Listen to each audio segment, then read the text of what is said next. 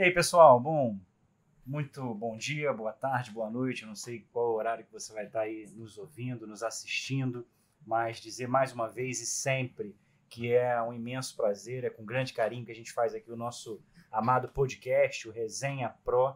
Então, já de cara, acessa aí o nosso canal, resenha.pro, lá no YouTube, no Instagram. Não deixe de nos assistir, se inscrever, mandar aí os seus comentários, comentar, curtir, compartilhar principalmente. É um grande prazer ter você aqui. Então, segue aí o nosso podcast, confere os outros episódios, estão todos lá disponíveis no Spotify, no YouTube, não deixa de ver. Bom, eu, Augusto Moutella, meu querido amigo Rafael Patrício aqui também que vos fala. Salve, salve. E aí, meu amigo? Hoje a gente tem uma pessoa que foi difícil conseguir. Foi. No laço, mandei uma, duas, três, dez. Falei, e aí, vamos ou não vamos? O cara me ignorando, falando, não, na próxima, na próxima, Mas é depois. agenda, correria, correria. Eu falei, caramba, até que a gente conseguiu. Mas brincadeiras à parte, estamos aqui com um grande amigo, um grande advogado, grande, grande, grande advogado, secretário-geral da OAB do Rio de Janeiro. Ele é advogado, presidente da Comissão de Direitos Humanos da OAB do Rio de Janeiro, ex-presidente do Sindicato dos Advogados do Rio de Janeiro, mestre em Direito em Ciências Jurídicas. Ele está sempre fazendo a ponte Brasil-Portugal, advogado luso-brasileiro. Não é qualquer ponte, não. É não. não, não é não. Com vocês, nosso amigo, nosso companheiro, Álvaro Quintão. E aí, Álvaro, tudo bem? Seja muito bem-vindo, muito obrigado pelo convite. Brincadeiras à parte do, das rejeições do convite, é brincadeira. Seja muito bem-vindo. É, Rafael, eu que agradeço esse, esse convite. E eu sei que é brincadeira, né? até porque a gente sabe que, é, que os convites a gente só, só não aceitou antes, só não esteve aqui antes, porque de fato era uma, um período muito difícil, né, cara? Esse período de, de eleições da OAB, é um período de pandemia, uma série, série de problemas. A gente sabe que, que eu só não estive aqui antes por falta mesmo de, de possibilidade, né? Eu queria aqui agradecer ao Rafael, ao Augusto, é, o Augusto Motella, que é um grande amigo, um grande advogado, um grande professor. É, e para a gente é um grande prazer estar aqui. Eu tenho assistido e tenho, tenho visto aqui as, a, os podcasts anteriores, eu assisti alguns e muito, muito interessante, não só pelo conteúdo, como alguns casos, algumas coisas que vocês contam aqui, que é, que é legal, né? Que você Que tira. não vai fugir hoje. Não. É, que vocês tiram um pouco né, essa coisa da, da seriedade da nossa profissão, né?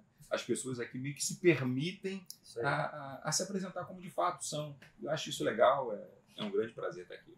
É, a proposta veio bem disso, de desconstruir quem nós somos, o profissional, e mostrar para a sociedade, mostrar para aqueles que nos conhecem de vista, ou até aqueles que conhecem a gente próximo e não sabe de alguns detalhes da nossa vida, de como nós somos.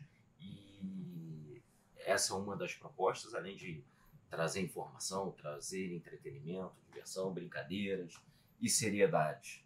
Trabalhar com seriedade. Um pouco de tudo, né? Um pouquinho de tudo. Álvaro, me diz uma coisa.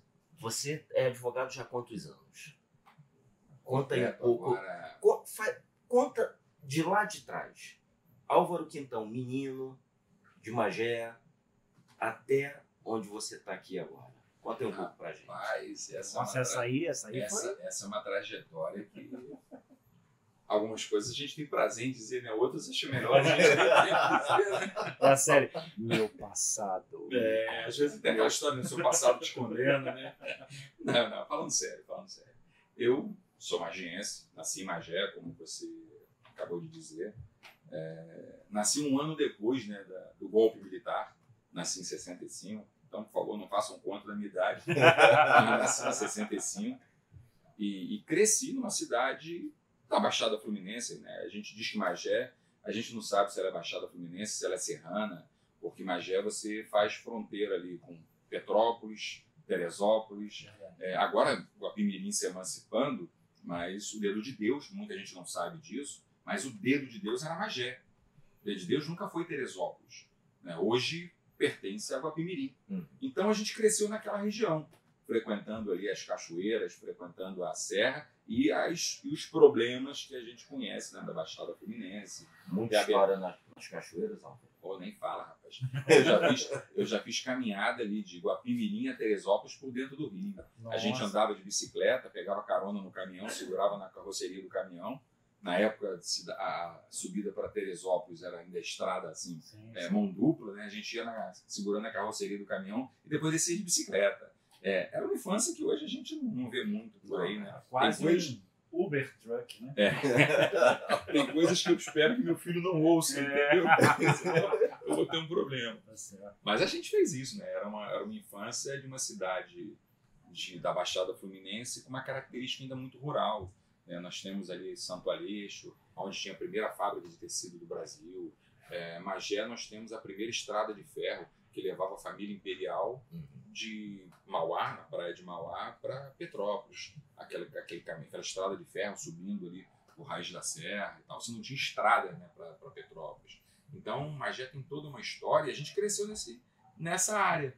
Hum. né? Então, a nossa infância foi uma infância que hoje algumas, algumas crianças mereciam ter, né? mas, não, Verdade, mas que infelizmente não teve.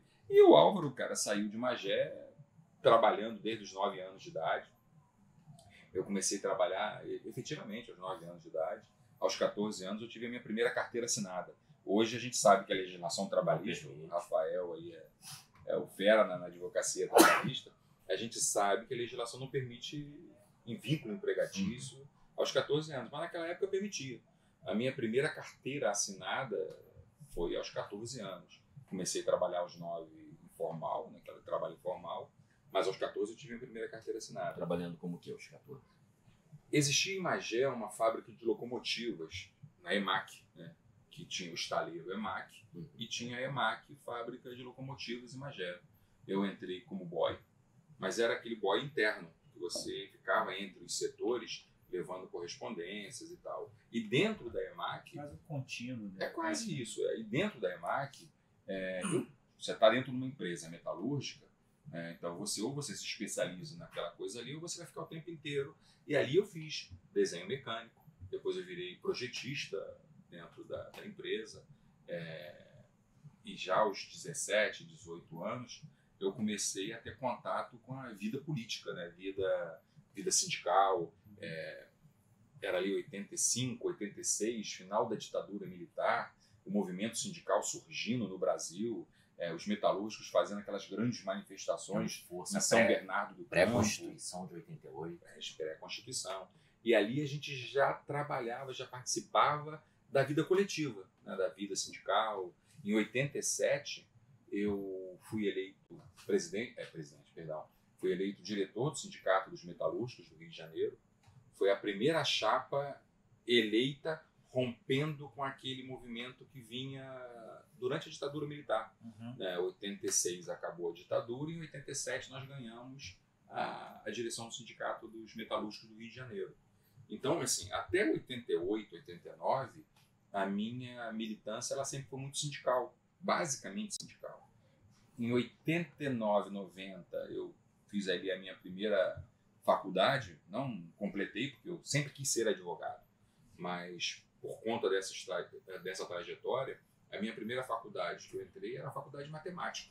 Eu sempre gostei muito de matemática. Quanto de projeto, E eu projetivo. gostava de matemática, eu sempre gostei de, de- dessa carreira de exatas. É, e e a matemática ajuda bem também na advocacia. Ajuda, ajuda. Ajuda, né? É, muita, Então eu gente, fiz. muita gente fala isso, né? A gente, a gente criou uma, uma, uma lenda urbana de que o advogado é um, é um, é um, é um avesso à matemática, Não. é um paradoxo da Não. matemática. E, A- na a verdade, a gente, a gente na advocacia sabe que é totalmente o contrário. né? É, eu só não terminei a faculdade de matemática porque eu passei na minha faculdade dos sonhos, que era direito. Uhum. né? Eu sempre quis fazer direito.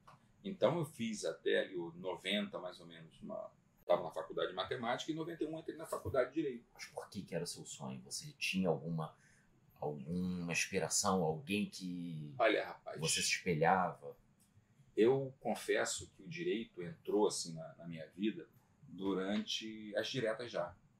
Eu via lá os discursos do Sobral Pinto, Isso que eu ia falar. eu via a advocacia sendo protagonista naquele movimento em que a sociedade tanto precisava né, de, de, de respeito aos direitos. Uhum. E você, eu vi ali algumas figuras do, da advocacia tendo protagonismo. A advocacia acabou entrando na minha vida dessa maneira. Eu via o direito como uma profissão que não era só uma profissão, era quase como um sacerdócio, né? Sim. Você não representa apenas o seu cliente, você representa direitos humanos, você representa liberdades, você representa é, coisas que vão muito além do que um processo. A Muito nossa um profissão, processo. nossa profissão tem um caráter difuso, né?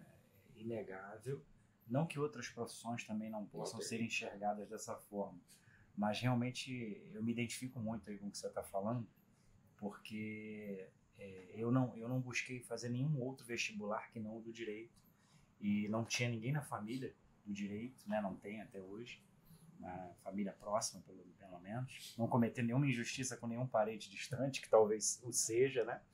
Mas nesse sentido, porque justamente é, eu percebi que o direito é, né, pode ser cada vez mais e é uma, uma ferramenta valiosa nessa luta, porque a gente, né, eu e o Rafael, a gente também é, participa desse mesmo interesse, dessa mesma, desses, desses mesmos ideais, do quanto a advocacia, o direito de uma forma geral, os juristas de uma forma geral, devem lembrar sempre desse compromisso com a sociedade, né? e não só com não é só aquela relação de, de, de trabalho de cliente.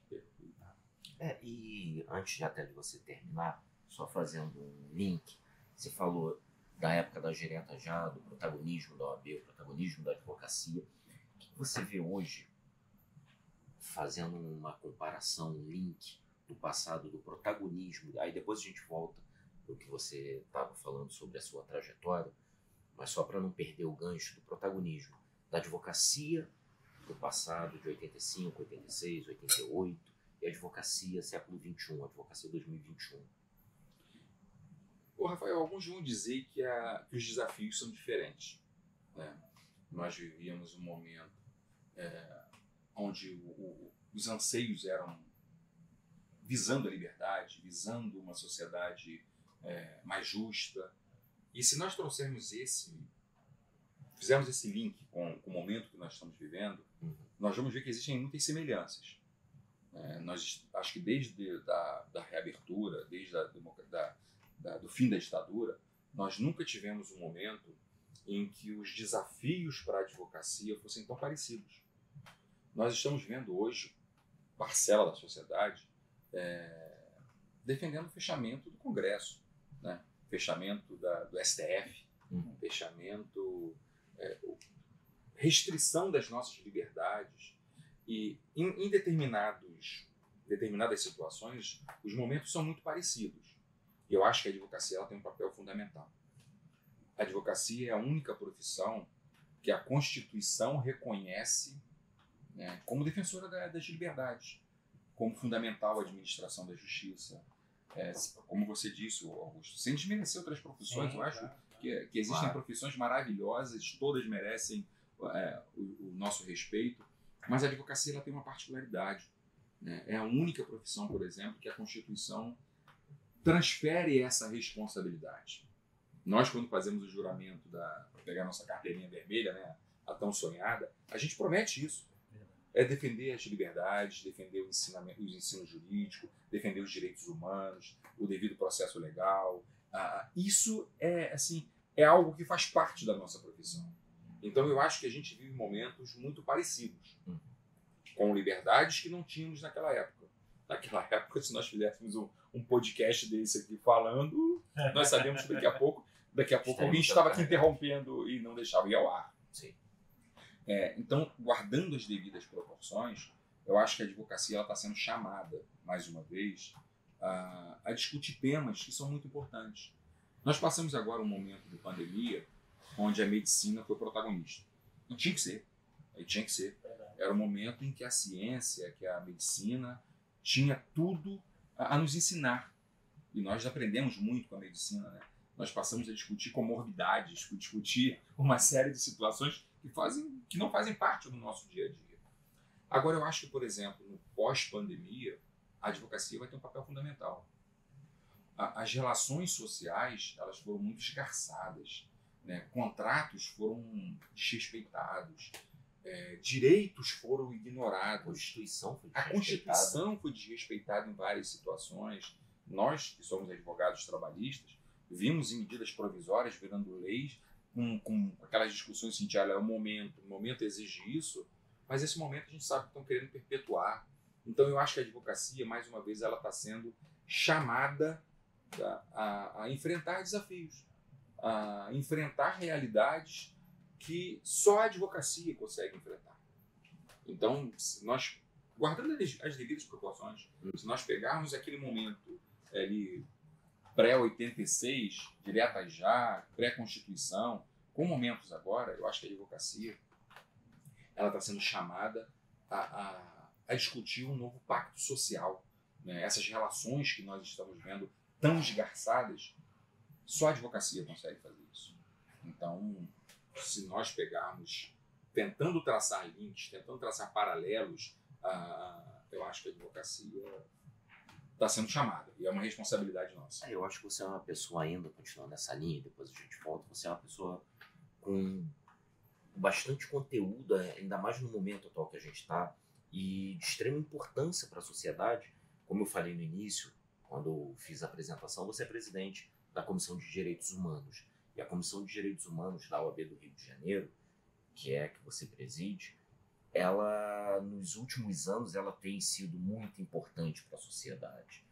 E depois até mais à frente a gente volta a falar nesse assunto com relação à Comissão dos Direitos Humanos e nós falamos no primeiro episódio, então quem não assistiu assiste o primeiro episódio que eu, Augusto e Marcos Malezon nós falamos sobre a importância da Comissão dos Direitos Humanos na sociedade como um todo. E então você viveu a direta já, o fim do o fim da ditadura, da ditadura, o início da Constituição de 88. Então você vi, não só viu, você viveu, você estava presente. E até nos tempos atuais, estando na presidência da Comissão de Direitos Humanos, uma comissão extrema importância para a sociedade. E, infelizmente, isso não é amplamente divulgado, até porque não, não se tem tanto interesse nessa divulgação, em defender os direitos humanos, que a gente fala, ah, direitos humanos é para defender bandido, tem esse discurso absurdo que a gente escuta muito as ruas falando, ah, tá com pena, leva para sua casa. Então tem muito esse discurso e você na Comissão de Direitos Humanos certamente houve muito mais do que nós que não estamos. Então, depois a gente entra um pouco nesse assunto, que eu acho que é um assunto bem importante que a gente não escuta muito falar. Embora, repito, teve um protagonismo muito grande, passando na mídia é, nos últimos meses, está ainda em voga, está muito sendo discutido. Mas voltando lá ao assunto, você falou que saiu da faculdade de matemática, entrou no direito e eu te cortei e continua aí na faculdade. É, porque a gente estava discutindo assim, o que te fez entrar né, na, isso. no direito. Eu, exatamente isso. É, eu fiquei apaixonado pelo direito nesse período, em que as, que as liberdades eram tão, tão cerceadas e o protagonismo da OAB, de advogados como Sobral Pinto, é, e isso era apaixonante. Né? Então, o, homem, o homem que não tinha preço, tem um documentário preço. Dele, e engraçado, bom, né? Muitos não, não sabem da história, mas Sobral Pinto era um cara extremamente religioso, católico, defendeu o golpe militar no início. Né? A própria OAB defendeu, o, defendia né, aquela ameaça comunista, que na verdade isso nunca aconteceu, mas era aquele discurso. E o Sobral Pinto logo depois entendeu que é o seguinte: olha só, eu fui também enganado. Né, essa história de, de... Tinha promessa de um ano é, só é, na tomada do poder é. e que depois iria entregar o poder. Mas coisas, aí né? ficaram 21 anos. E Sobral Pinto acabou sendo um dos maiores críticos né, àquele regime. É, fez assim defesas militante em defesa, militante né? em defesa dos direitos humanos, dos presos políticos, fez defesas que entraram para para a cultura né, do, do, direito, como, por exemplo, usando o direito dos animais para defender determinados presos políticos. Essa, essa, É, isso tudo é apaixonante. essa analogia foi sensacional. É, isso é Aquela apaixonante. frase Isso é apaixonante. clássica dele que todo mundo utiliza, todo advogado utiliza. Sempre, sempre em Isso. agosto eu utilizo. E se não utilizar essa frase, deve passar a utilizar. Se não fala, que coloque no seu coração. Advocacia não é profissão para covardes. Olha, Olha só, comparando, o Augusto, comparando Sobral Pinto, só tem uma instituição no Brasil que é tão importante quanto. É o nosso Vasco da Gama. A história do nosso Olha, Vasco da Gama, há rapaz, ela é fantástica. Olha, eu quero dizer que Eu sei que o realmente Rafael vai, eu fiz, um, eu fiz um pix vultuoso para que o convidado Falasse, falasse do do Vasco da Gama. que Não, tô brincando. Gente, é, é- é aquela situação, né, Álvaro? É o time, a gente vai fazer o quê? Rapaz, né? a gente sabe que o nosso time não está no É, melhor dos seus é. momentos, né? O Rafael ele Mas- vai ficar quieto, o time dele voltou Olha só. agora. Ele vai voltar para a primeira divisão. Eu, eu, vi, eu vi meu É a time. volta dos que não foram. Eu vi né? meu time sendo campeão em 95 e só. É, eu já vi meu time sendo campeão em 74, 89. E aí, vamos embora, vamos continuar. 2000, vamos embora. O 90. É, mas Mas o Vasco da Gama, vamos, a gente a tem fé, a gente tem fé, a é uma gente tem história bonita. Independente da brincadeira, é, O gigante da é colina. o Gigante da Colina é uma história muito bonita. Né? A história dos portugueses que enfrentaram o preconceito, o racismo, Sim, sim, sim, sim. construíram o estádio de São Januário. Enfim, é uma história bonita. Quem foi lá que foi otorgada a lei da, da- que criou a CLT em 1943, Getúlio Vargas fez lá o discurso em que criou, em que, em que, é, otorgou a CLT. Então tem toda uma história o Vasco da Gama. É, é muito bonito. Mas eu sei que o assunto não é esse. Se deixar, a gente vai pro Vasco da Vai Gama. falando do Vasco, até não aguentar. É, mas enfim, a história, a história da minha entrada no direito foi isso. Aí eu comecei ali, comecei a- sendo apaixonado pelo, pelo direito, assistindo figuras como como Sobral Pinto na defesa da Sobral Pinto na defesa da, da democracia, das liberdades, etc. E em 91 eu estava lá, estava na faculdade. Em 92, e daí eu já era, ainda era diretor do sindicato metalúrgico, fui diretor até 93. Mas em 92 a gente teve o impeachment, né? Os caras pintadas. É, e a gente estava na rua. E os caras E pintados. eu estava também, eu era criança. Eu pulei o muro da escola e fui junto Eu também era criança, né? pintados. Eu, eu era criança e eu fui. Não, tu pulou o muro porque tu queria matar a aula. A Não foi por causa do cara E vir não, já tinha terminado a aula. Pá, pá. Já tinha terminado, estava na educação física e todo mundo começou a pular muro. E eu fui e acompanhei todo mundo pulando Dica, muro. dica pra vocês aí, Sobral Pinto, um homem que não tinha preço. Tinha no Netflix, não sei se de repente está disponível em outro streaming, mas assistam, vocês graduandos, pós-graduandos, não deixem de assistir. E aí você foi lá pra, pela, é, na direta já. E Não, e aí eu entrei na faculdade e veio o movimento dos caras pintadas, né? A gente tinha logo aquele momento ali de, de primeiro, do primeiro impeachment da democracia, né? Aquela, a juventude na rua e etc. E aquilo ali foi construindo, né? A gente foi construindo durante a, a faculdade. É, eu aconselho, mais uma vez, meus filhos não ouçam, tá? Mas eu aconselho qualquer estudante participar do movimento estudantil, qualquer estudante É participar disso, porque isso ajuda na formação né, da- do caráter das pessoas, na formação da- de uma coisa que você vai levar para sua vida o resto do independente, resto da da, vida. independente da área que for, tá, Independente estiver da área. trabalhando. Independente da área. Isso é um enriquecimento muito grande. E é uma das coisas que a gente lamenta muito que a pandemia impediu, né? Sim. Essa coisa da- das aulas virtuais, das pessoas que não têm contato nos campos das faculdades. Isso é muito ruim, né? mas é fundamental. É fundamental que qualquer estudante participe, independente da sua, da sua posição política, ideológica, do, seu, do que você pensa da vida. É um momento enriquecedor. É, a faculdade é um momento muito importante. né? Enfim, depois da faculdade, a minha vida, além da profissão, eu sou passei a advogar em algo que eu sempre quis, que é a advocacia trabalhista. Eu desde o meu desde a faculdade, né, minhas notas, melhores notas eram em direito do trabalho, processo do trabalho, e passei a advogar para várias entidades de trabalhadores, Já imediato. Já de carteira, imediato, já de imediato, já estagiei em sindicatos. Uhum. É, quando eu peguei a carteira, eu já estava contratado como advogado. Eu fui contratado em fevereiro, peguei a carteira em março. né? Eu, se eu não pegasse a carteira em março, eu fui antes do exame de ordem, Na época, eu como já fazia o estágio, que alguns chamavam aquele estágio credenciado, Uhum. a gente só fazia uma prova, peguei aquela transição né, entre a, a lei antiga e a lei nova da advocacia. Eu só fiz um- uma prova oral, então eu fui o primeiro aluno da minha turma a pegar a carteira, a pegar a minha inscrição da minha turma. Eu sou a inscrição mais antiga, porque eu tive que correr para não perder o emprego. Fazer a ferição oral, né? Só fazia aferição, porque eu, eu fazia aquilo, eu perdi o emprego que eu já tinha garantido, que era no sindicato. E sempre foi assim. Depois montei o meu escritório, continuo advogando. 90% eu diria do meu, da minha advocacia é trabalhista. Eu advogo para algumas entidades, associações, sindicatos, algumas de âmbito nacional. Eu brinco que aonde tem aeroporto no Brasil, eu tenho processo. Eu advogo para os trabalhadores da aviação.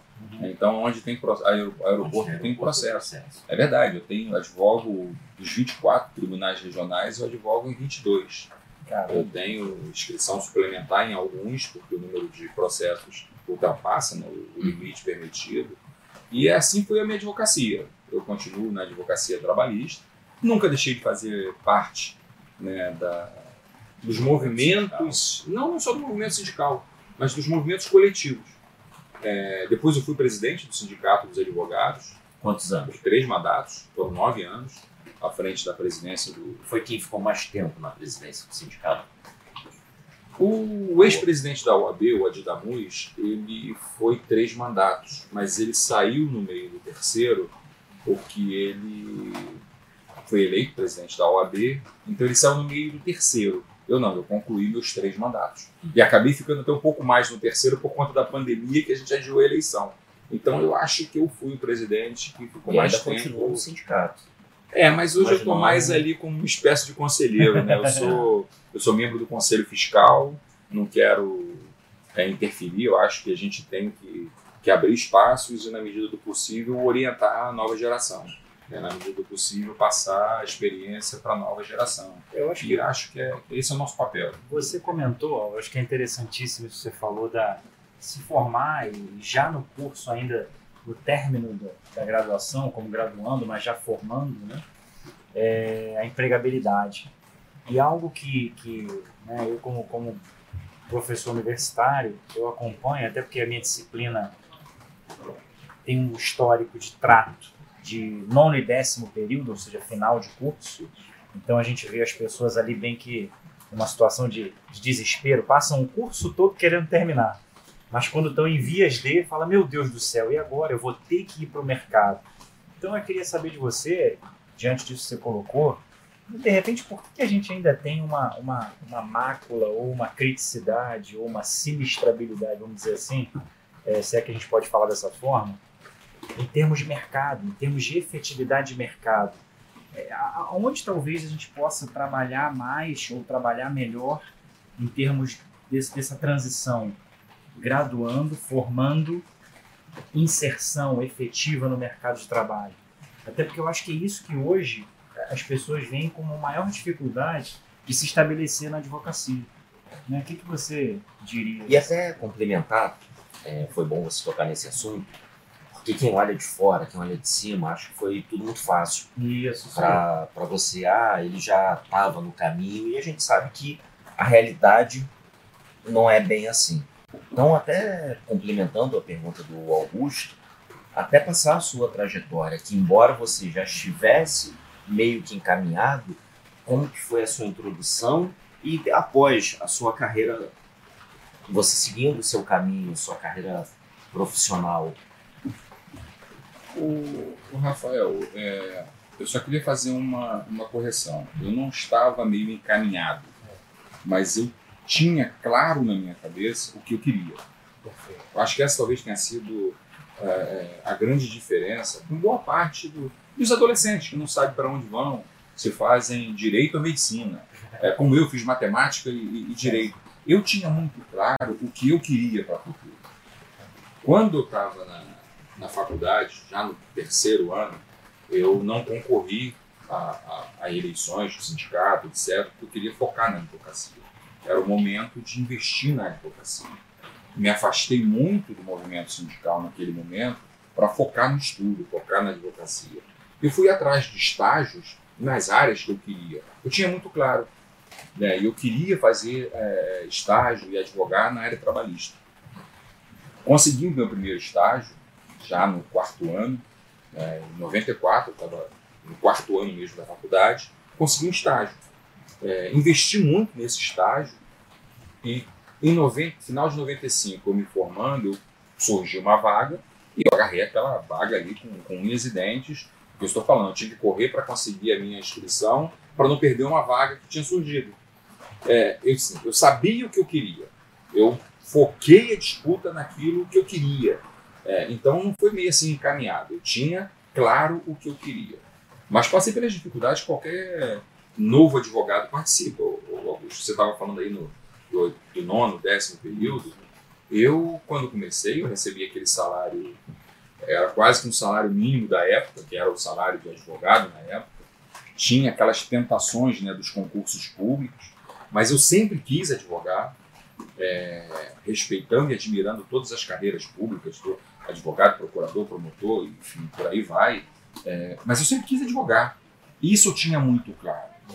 É, a única carreira pública que talvez eu admitisse participar é o Ministério Público, que na verdade você advoga, ou a Defensoria Pública, que você advoga sim, sim. É, dentro daqueles limites, mas você advoga, né?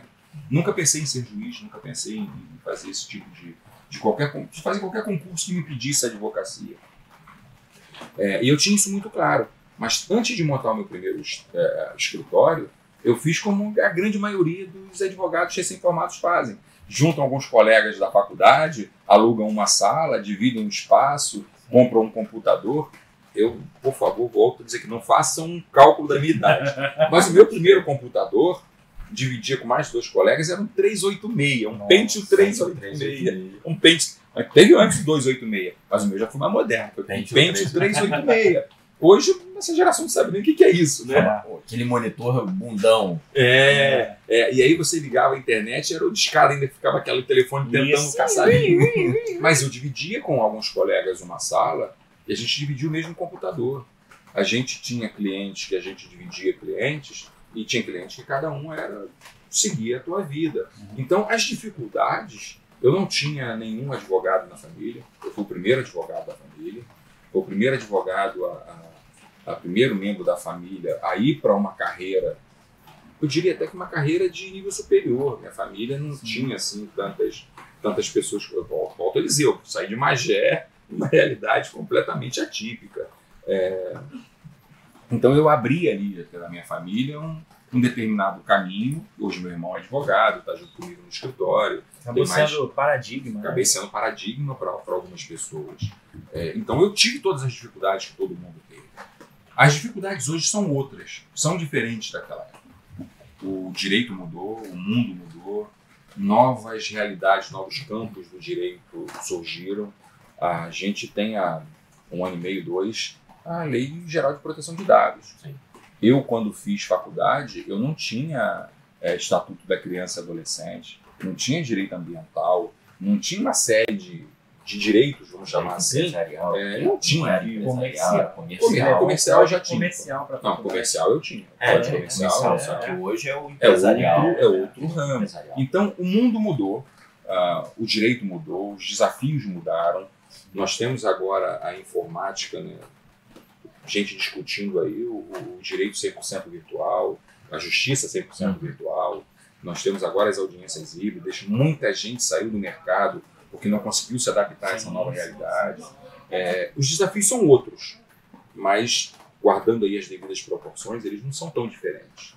O novo advogado, o advogado que está entrando no mercado agora, eu acho que talvez o grande desafio é eu quero seguir este caminho e se investir nesse caminho e buscar uma a, a, sua construção dentro daquele caminho. É, existe há pouco tempo eu estava conversando com, com um advogado, um grande advogado, aonde ele, diz, ele achava que o futuro da advocacia era a especialização. E eu achava que às vezes o futuro da advocacia talvez fosse voltar à clínica geral. Uhum. Né? Porque são tantos ramos de direito. E, e olha só, eu acho que uma coisa não é contraditória.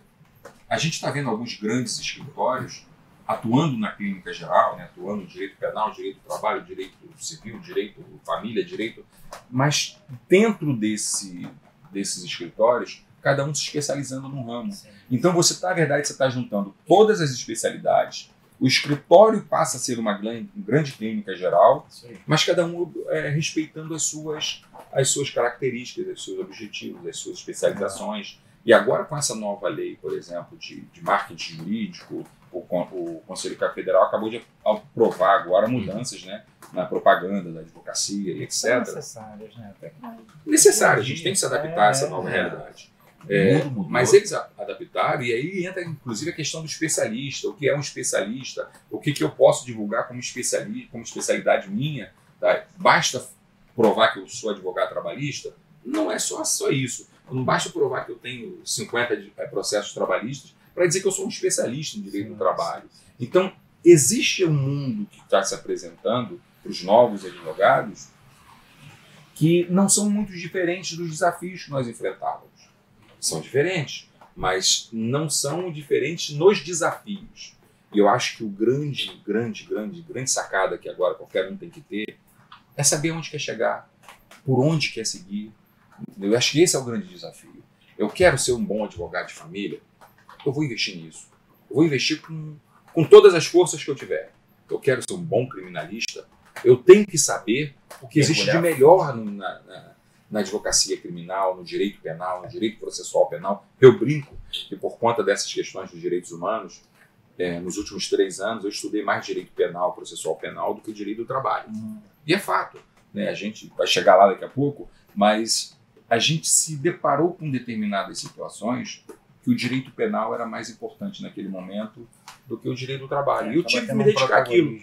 Ah, Álvaro, você vai fazer a partir de hoje? Não, não, não é meu objetivo advogar na área penal. Pode ser até que eu venha advogar, não estou Precisou se descartando. Mas eu precisava conhecer mais o direito penal. E me cerquei de quem? De bons especialistas, de pessoas que dominam o direito penal, é, pessoas que sabem aquele caminho e que me apresentaram o caminho das pedras. E isso é fundamental. Se eu quero ser um advogado trabalhista, é fundamental que a gente procure os melhores advogados trabalhistas e tente, de alguma maneira, seguir aqueles caminhos, ver aonde ele, alguém já abriu o caminho para você. Então não, adianta você inventar a roda que você não vai inventar a roda. A roda está inventada. Então isso é, é- é muito importante. Esses são os desafios, Rafael. Eu acho que a diferença está entre você saber o que você quer e aí você não saber o que você quer. Acho que essa é a grande diferença. E sabendo o que quer, entender que o caminho é feito de sacrifício, de esforço, de trabalho. Eu acho que isso, eu não, eu não Caminhada vou, errada. sem preciosismo, né? Em termos de idade, mais velhos, nada disso, mas eu olho para as pessoas, de repente, que estão na faculdade hoje, embora seja bem heterogêneo, em termos de faixa etária, principalmente nas instituições privadas, é, mas é essa falta de, ah, fui lá para o direito porque tem muita opção. Mas, cara, se você não tiver opção dentro dessas opções, você vai viver uma eterna, uma eterna é, dúvida e, e- e imprecisão do que você realmente pode desenvolver e não vai conseguir desenvolver nada. Eu entrei tarde na faculdade. Eu entrei na faculdade com 25 anos, onde a maioria dos estudantes já estão saindo da faculdade, já estão no É, formei, mercado. formei, formei com 23. Você entrou com 23. Eu entrei na faculdade com 25. Hoje, eu encontrei na rua, saindo, vindo para cá, um, um rapaz, um senhor já, é, que trabalha ali perto do escritório vendendo flores. E ele estava me dizendo, o Álvaro, eu vi agora a eleição da OAB, eu vi tudo isso, acompanhei, estou pensando em fazer direito. Ele deve ter seus 40 e tal, quase 50. Uhum. E eu falei, ah, mas tem gente dizendo que eu não vou, porque sou muito velho. Não É, existe isso. não, Não, não existe, isso. Não existe. Entendeu? Se aquilo está te motivando, é porque é a hora. Se você não teve essa motivação antes, a motivação é agora. Entendeu? Então não tem essa história. Eu volto a dizer, o, o, o grande barato dessa história toda é você saber onde você quer chegar, aonde você quer ir, de que forma você quer ir. É, isso é fundamental em qualquer profissão. Né? E o direito é apaixonante. Eu sou suspeito para falar É. de direito. To- Todos nós aqui agora. Interessante você falar essa questão da idade, só um parêntese rapidinho. Porque, cara, o- eu passei uma situação muito engraçada, não é causos ainda não. Ainda não. A gente vai chegar lá, ele tá, ele tá, ele tá tranquilo. Não, poxa, sei que vocês papo legal, provocar, sério. A gente vai deixando você ficar relaxado. O Rafael vai botando ali vinho, parece um regador de planta, né? Mas é o seguinte, bobeiras à parte, é uma situação que eu não posso deixar de falar que você falou essa questão da idade, e eu defendo isso também, nunca é tarde. O direito, querendo ou não, acaba prestigiando também, quanto, é igual o nosso vinho aqui, quanto mais idade, Cabelo Você mais- prestígio. né? mais prestigiado branco vai ficar. É uma das profissões É. que quanto mais velho você fica, prestígio. Mais respeitado É. você fica. mais. E aí eu cheguei no, no- no- no tribunal para despachar uma, uma juíza da Vara de Fazenda Pública e né, uma situação, não me recordo agora qual exatamente, mas despachar. E eu tinha um estagiário dos seus 58, 60 anos. Um estagiário, que foi meu aluno, e tive esse estagiário de, quase 60 anos, ou um pouco mais. E aí ele foi comigo. E, pô, eu vou com você, porque é importante para eu aprender, é, tá com juízo, né, despachar, essa questão do tribunal, onde são os cartórios, tudo se aprende, né? Você não nasce sabendo. Meu primeiro estágio eu adorei porque eu aprendi a andar no centro da cidade, porque eu não sabia nem onde ficava o centro da cidade. Mas enfim. E quando eu cheguei, a juíza vem, olha, por gentileza, o estagiário espera lá fora, por favor, o senhor pode entrar. Ela chamou o meu estagiário, porque eu, com 20 e poucos anos, né? Eu era o estagiário naquela situação. Né? Então, assim, foi muito engraçado, porque ela falou assim, ó, não vou atender estagiário não, hein? Entra só o advogado. E falando com ele, né? Aí ele, todo constrangido, né? Tipo assim... Eu sou o É, estagiário. sabe aquele negócio de vergonha alheia? Uhum. Não, é tipo assim, senhora, é ele que vai entrar e tal. Aí ela, a, a magistrada, acho que naquele dia, no calor, também já devia ter atendido um monte de gente, enfim. É, e aí ela, ah, não, doutor. Não, tudo bem, então pode vir. Então, mas, mas deu uma quebrada, ela ficou sem graça, mas foi uma situação dessa. E é um senhor que se formou, e por várias vezes eu encontrei, e, e, e advogando, e desenvolvendo a atividade dele. Então a gente não pode deixar que nada, quando a gente está certo do que a gente quer, ou ainda que esteja com algumas dúvidas, né? mas que nada nos inter- interfira ou atrapalhe o- aquilo que a gente almeja, aquilo que a gente pretende.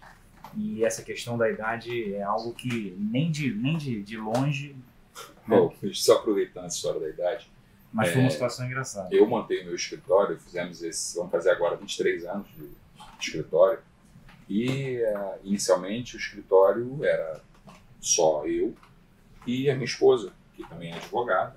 né, meu escritório é Quintão de Lencastre, eu sou o Quintão e ela é Lencastre do escritório. E aí, num belo dia, teve uma negociação que eu não fui, e ela foi para a negociação, uma negociação com campanha salarial, negociação e tal. E aí a empresa falou assim: ah, não, eu só falo com sócio do, do, do escritório. Ela é mais nova, ela é mais nova. Uhum. Não, é assim, é, é, é geração, né? Ela são seis anos mais velha do que ela, Uhum. mas eu quero falar com sócio do escritório. Ela, prazer, eu sou sócio do escritório. Aí a pessoa ficava assim olhando para a cara dela, exatamente por isso, né? A, a mais É, nova, é, mulher, é. mulher. Aí tinha todo isso. Ficou assim um constrangimento, e era ela que, na verdade, estava conduzindo Sim, sim, aquele sim. processo todo negocial. E é isso mesmo.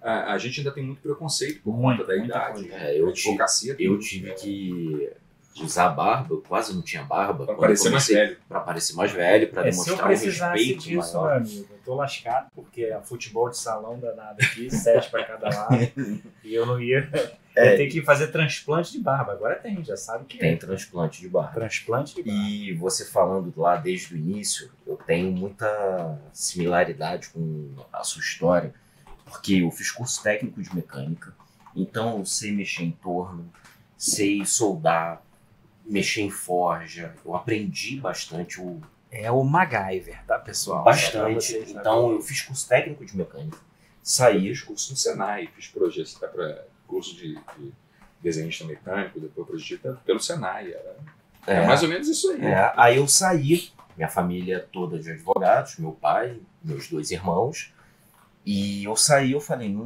não- eu não quero isso pra mim. Filho mais novo, então não, não quero advogar. Vou fazer outra faculdade. Falei, vou fazer educação física. Minha mãe, de forma alguma você vai fazer educação física. Escolhe qualquer uma. Eu falei, tá bom. Fui fazer análise de sistemas. Fiz. Quando estava no último período, eu já até falei isso aqui em outros podcasts, No último período, eu entrei na faculdade de Direito e eu já estava querendo, só que não tinha coragem de abaixar minha cabeça e falar: olha, lá atrás, há quatro anos atrás, eu estava errado. Eu era o filho revoltado É e vou entrar. É. E aí eu entrei, entrei com 24 anos, entrei mais velho também, e falando de idade, as pessoas falam, ah, já tô velho, tô com 30. Quando meu pai se formou, eu já era nascido.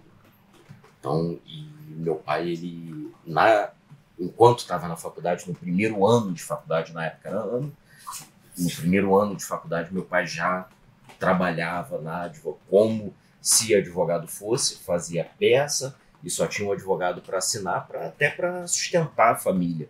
Então, meu pai trabalhava como advogado, sem ser advogado, obviamente, estagiando, para poder sustentar a família, complementar. Eu posso confessar aqui uma, um exercício regular da profissão? Esse podcast tá ficando pesado, hein, cara? Já prescreveu. Ah, eu era, quando eu era estagiário ainda. Tá bom. Ah, rapaz, a gente não pode falar essas coisas não, né, cara? Mas eu sempre precisei também sustentar a família. Eu precisava. ajudava a família. Né? E aí eu fazia um estágio e tinha um escritório de advocacia que de vez em quando me pagava para fazer aquelas audiências de conciliação. Não, vai lá que é só acordo. Vai lá que é só acordo. Eu já era mais velho, barba na cara, o juiz não me pedia documento. Eu cansei de sentar na audiência. É quando eu via que a coisa podia complicar, eu falava assim, olha, eu sou estagiário, o advogado não pôde vir, mas é só um acordo. Eu fiz muita audiência como estagiário. É, Exatamente. A gente não Muita. pode falar isso não, porque isso é Não, ilegal. mas, mas constava. Só. Eu me apresentava. Não, eu apresentava, em vários delas eu me apresentava como estagiário. Tá? Mas às vezes quando você achava assim, ah, o juiz não vai perguntar, o estagiário quer parecer advogado, né, cara? Todos nós somos humanos. Eu não É isso, é, não faça. Não faça, que É, isso não. é ilegal. tá? É irregular, né? Mas a gente sabe que o estagiário muitas vezes é chamado. E tinha juiz que falava, não, doutor, o seu estagiário é quase advogado, senta, aí, Senta vamos aí." fazer audiência. É, Né? Então você tem que saber ali como você levar, É, agora falando sério, né? Eu fiz, antes de me formar, antes de ser advogado, eu devo ter feito umas 80 audiências. Eu fiz várias audiências. Muitas audiências, só que eu chegava e falava, sentava, não, para adiar, era inicial, audiência Eu partida. gostaria de dizer que eu não compactuo com essa prática. Nem eu, nem eu. Tá? Não, Não mas, mas isso. era a Não necessidade. não de faça. deixar aqui assentado.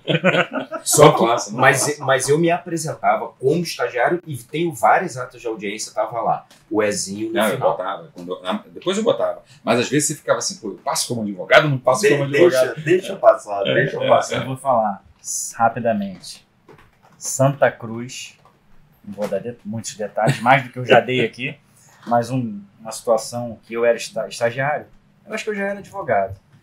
Um brasileiro, né, tem essa infeliz fama, né, de, de, de esperto, de como queira chamar. O cara estagiário, o que, que ele fez? Resolveu o problema. Olha, essa dificuldade que vocês tiveram, ele resolveu muito rapidamente. Ele abstraiu o E da vida. abstraiu o E, começou a botar o AB É, isso eu nunca sem fiz. o Não. E. E mais, juizado, locação de idoso enfermo. E começou a, a- a levar um senhor que tinha uma enfermidade realmente para buscar liminar para efeito de restabelecimento de serviço por, por conta de não pagamento de luz, de água. E aí ficou conhecido dessa forma. Voltando aqui ao, ao- ao período de estágio.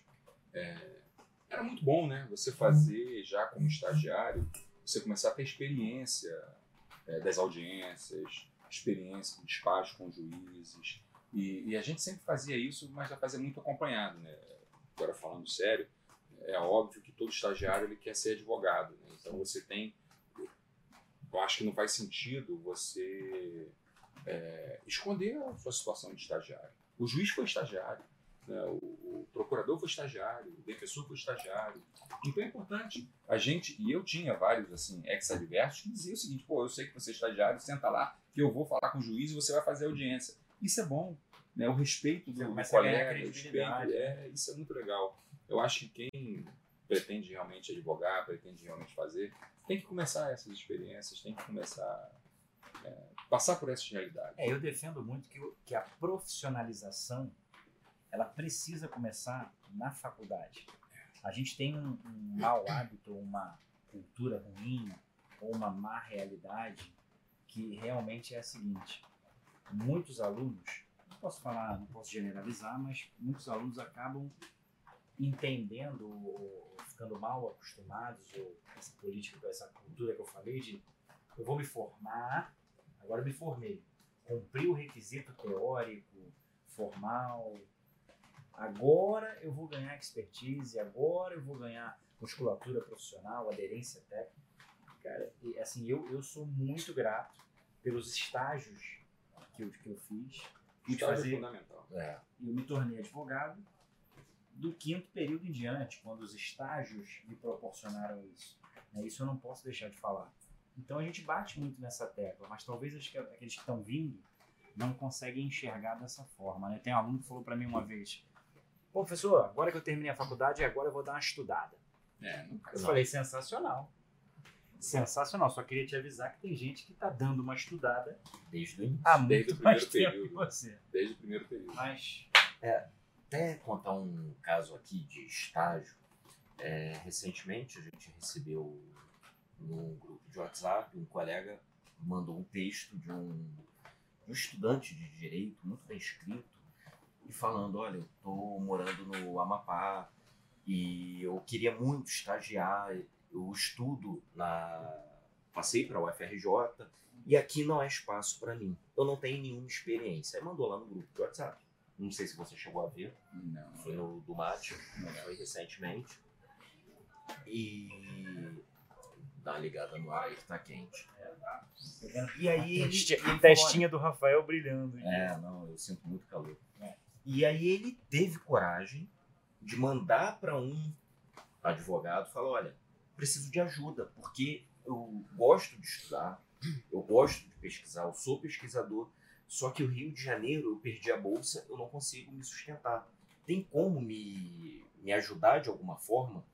E aí a gente leu essa mensagem e nem não por pena dele, obviamente que não, mas nós vimos na escrita dele um texto muito bem feito, com começo, meio e fim, e a gente olhou aquele texto e falou, cara, eu acho que dá liga aqui. Vamos, vamos bater um papo com ele, conversar com ele, ver qual é a situação. Ele foi, mandou, falou, olha, minha situação é essa, essa, essa. A gente falou, olha, você vem para o Rio de Janeiro e a gente começa. Então ele está começando hoje no escritório. Legal. Então, por ter coragem de encarar, não ficar por trás e se lamentando, falando: caramba, eu tô no interior do Amapá, no interi uma cidade interior que não tem acesso a nada, internet é ruim, e ele teve a coragem e jogou ao vento falou: quem sabe? E isso é muito importante a gente colocar isso. O advogado ele precisa jogar os, os problemas e encontrar também a solução. E a solução dele era tentar. E quando a gente não tenta, quando a gente fica naquela lamúria, naquela reclamação, ah, eu não vou conseguir, estou no interior do fim do mundo, num estado onde não vou ser visto, não vou ser valorizado, ficar sempre se fechando e entrando em depressão justa até, a gente não anda, a gente não vai para frente. Ô, ô, Rafael, isso que você está falando, cara, acontece com muita gente de várias formas. Né? É, o ano passado, durante a pandemia, e começou um pouquinho antes da pandemia, eu comecei a trocar eh, mensagens com uma pessoa que eu não conheço pelo Instagram. Não conheço.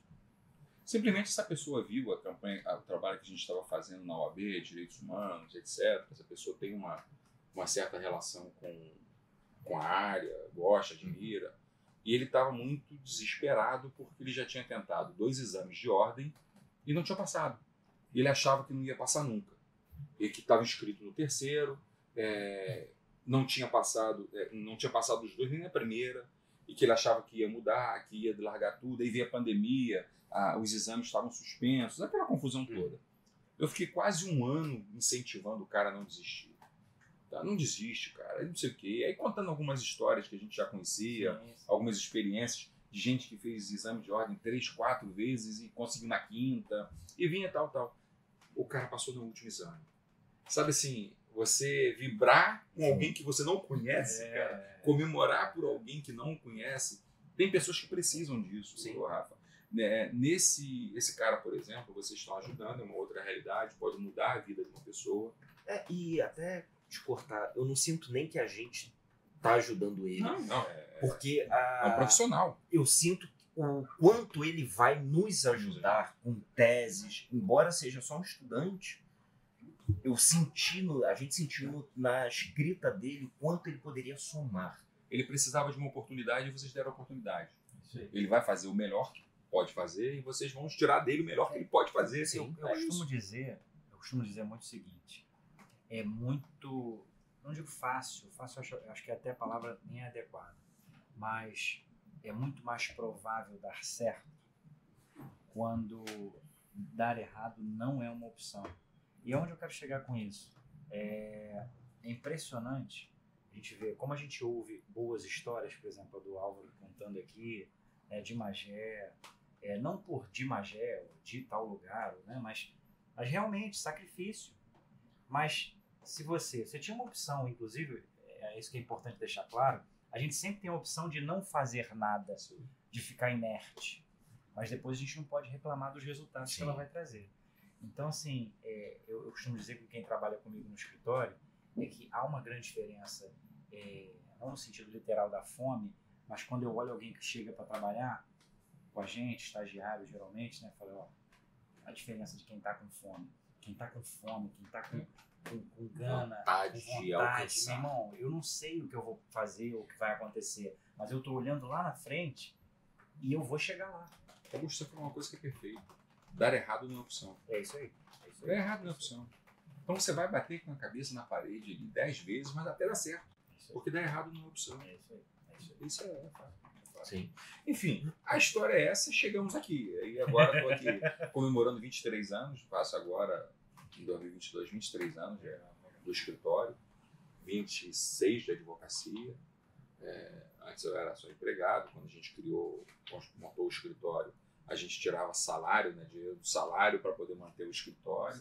E hoje nós estamos aqui, 26 anos de advocacia. Muito bom. E me diz uma Porque um dia acreditou que chegaria Um dia. aqui. Sem dúvida. E me diz uma coisa: todos os dias você acorda para sair para trabalhar. Quando você acorda, que momento de acordar, tomar banho, se arrumar, Calma, tá? tô calmo, tô calmo. O que você pensa nesse momento para você começar o dia, encarar os desafios que você tem diários, que não são poucos, eu sei, são muitos desafios, desafios que muitos desistiriam antes de começar e você os encara. O que, que que te inspira? O que, que você pensa para você começar o seu dia, começar a sua semana? que eu faria tudo de novo. Eu faria tudo de novo. Tá? Algumas pessoas dizem, pô, eu tô cansado, a advocacia tá ruim, enfrentar esses juízes mal-humorados que não querem trabalhar, juiz que não quer receber advogado. Eu faria tudo de novo. Faria tudo de novo, sem dúvida alguma. Tá? É, eu não deixo de reconhecer os problemas que a gente enfrenta. Eu não deixo de reconhecer que a advocacia passou por mudanças muito, muito grandes, que existem juízes mal-humorados, que existe uma máquina judiciária que não funciona como deveria funcionar, que a justiça em determinados segmentos é uma verdadeira caixa preta. É, a gente sabe de tudo isso. Quem advoga sabe os problemas que a gente enfrenta na advocacia. Mas o que me move é porque eu não me arrependo nem um dia de ter feito tudo que eu fiz. Eu faria tudo de novo. Sabe aquela história que alguns dizem, ah, eu queria ter meus 25 anos com a cabeça que eu tenho hoje? Não. Eu queria ter meus 25 anos para fazer tudo de novo. Errar todas as vezes que eu errei, acertar todas as vezes que eu acertei, entendeu? Eu não me arrependo de nada do que eu fiz é, em termos profissionais. É, o- aquilo que eu investi me deu prazer, me deu tranquilidade para criar meus filhos, é, me deu tranquilidade continuar vivendo a vida que eu vivo hoje. É, então eu faria tudo de novo. Quando eu levanto para o meu escritório, eu sei que eu vou enfrentar juiz que não quer trabalhar, juiz mal-humorado, juiz que tem medo de enfrentar o advogado, porque talvez não tenha respostas para o que o advogado vai apresentar. Mas eu faria tudo de novo. Então, é, sair de casa para advogar e enfrentar a advocacia como a gente enfrenta hoje, não é problema para mim. É, eu continuaria fazendo tudo de novo. Se você voltasse para Magé, você Álvaro hoje, 2021, voltasse para Magé, encontrasse aquele menino de 9 anos, você falaria alguma coisa para ele?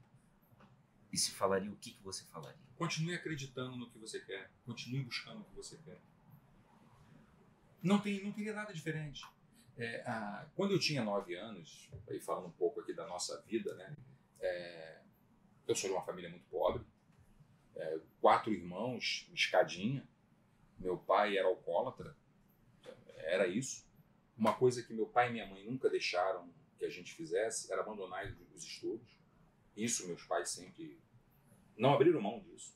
Tá? Meu pai, eu lembro que meu pai, com, com o alcoolismo dele, era dependente mesmo, doente alcoólico, ele, todo final de ano, né, nós trabalhistas sabemos o que é isso, ele fazia um acordo com, com o empregador para receber as verbas rescisórias, abrir a mão da, do que podia abrir, do que o empregador exigia, ele pegava aquele dinheiro e comprava material escolar. Comprava material, depois de comprar o material escolar, ele bebia o resto, né? Porque era, volto a dizer, até que ele morreu 20, com 26 anos de sobriedade. Entrou para os alcoólatras anônimos, morreu sóbrio, é, 26 anos sem beber, enfim, foi uma vitória da vida É, que dele. falar, uma grande Uma vitória. vitória da vida porque eu tenho certeza. percebo isso é bem difícil. Não é algo fácil. Problemas em casa, como qualquer família nessa circunstância tinha. Eu, durante muito tempo, eu era o único filho que falava com meu pai, meus irmãos, com toda razão, por conta da vida que a gente vivia. Várias vezes meu pai tentava agredir minha mãe, enfim, não era. Não, não, sou, não é uma vida diferente de muita gente, não. É, talvez seja uma vida que a gente tenha coragem de enfrentar e dizer: olha, isso existe, essa vida é real. Muita gente não tem coragem de enfrentar essa realidade. É, então, eu acho que se eu encontrasse aquele menino, eu diria o seguinte: você está no caminho certo, insista, persista, acredite. Não vai ser fácil, Não vai ser fácil, não vai ser fácil. Como não é para ninguém, mas Não, é não é. possível. como não é para ninguém, Não é. mas é possível. Acredite nos seus sonhos, acredite naquilo que você. Eu tinha uma admiração. Minha família sempre teve uma militância, vamos chamar assim, social, coletiva, muito grande. Eu tenho um tio que ele foi preso pela primeira vez pelo Getúlio Vargas, É. né, é, e, e- e torturado na, na- na gestão Vargas, etc. É, então a gente sempre teve uma consciência social, uma consciência coletiva muito grande. A gente sabia onde a gente estava, a gente sabia onde a gente podia chegar, aonde a gente queria chegar. né? Então, se eu encontrasse aquele menino, eu diria de novo: faça aquilo que você acha que está correto. Faria tudo de novo, Rafael, sem dificuldade, sem problema nenhum. Com os mesmos erros, com, os mesmos, com as mesmas dificuldades, com os mesmos problemas. E você, Augusto? Nossa. Se arrepende, Augusto? Eu achei que ele. Tá vendo? É, você tá achando que só agora eu vou-? Olha só, a gente Eu vou numa no- mesa de bar que é uma rapidinho. entrevista. É. Eu vou deixar você pensar. ô, Augusto, agora que eu entendi por que, que o Rafael fica servindo esse vinho, É, né? é, é, é. Eu vou deixar Faz você a gente, ó, faz a gente embargar a voz, se É. emocionar, E rir, mas a, a intenção do nosso podcast é essa, né? O pessoal. É Espero mesa que vocês de tenham bar, gostado. não é só uma entrevista. Enquanto você pensa, isso é uma pergunta que eu já fiz inúmeras vezes e essa pergunta me foi feita no final de semana passado. Meu tio me perguntou, Rafael, se você voltasse ao passado e encontrasse você, criança, o que, que você faria? Eu falei, nada. Não faria nada. Eu nem iria chegar perto de mim.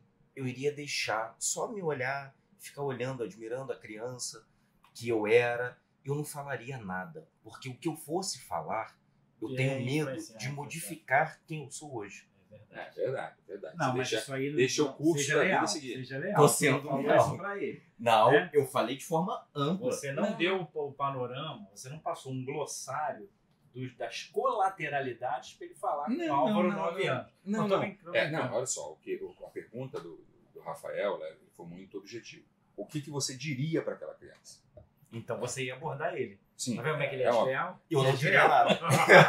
Ele é advogado. É. Ele é O que advogado. você diria? O que você diria? Não, não diria nada. É, não, não. Ele é advogado, tá fazendo papel de advogado aqui. Estamos escolhendo depoimento pessoal aqui. É, é, não, não, não, olha só. Se, se é óbvio, eu acho que a gente interferir na vida de uma criança, É. independente de, dessa criança ser você mesmo, né? Sim. Você acha que interferir na vida de uma criança é muito, muito difícil. Eu acho que você tem que deixar as pessoas seguirem a, a sua vida dentro de uma normalidade. Eu falo isso muito para os meus filhos. É, minha filha não quer fazer direito, minha filha quer fazer cinema. Aí algumas pessoas me perguntam assim: Cara, mas cinema, cinema não dá futuro, cinema não dá isso, cinema não dá aquilo. Eu sempre digo para todo mundo, olha só, eu criei meus filhos para que eles pudessem escolher. Sim. Eu não criei meus filhos para serem advogados ou médicos ou engenheiro, eu- engenheiros. Eu criei meus filhos para que eles pudessem escolher. É, Para que eles aconteceu tivessem comigo. possibilidade de escolher o que É. eles querem fazer da vida.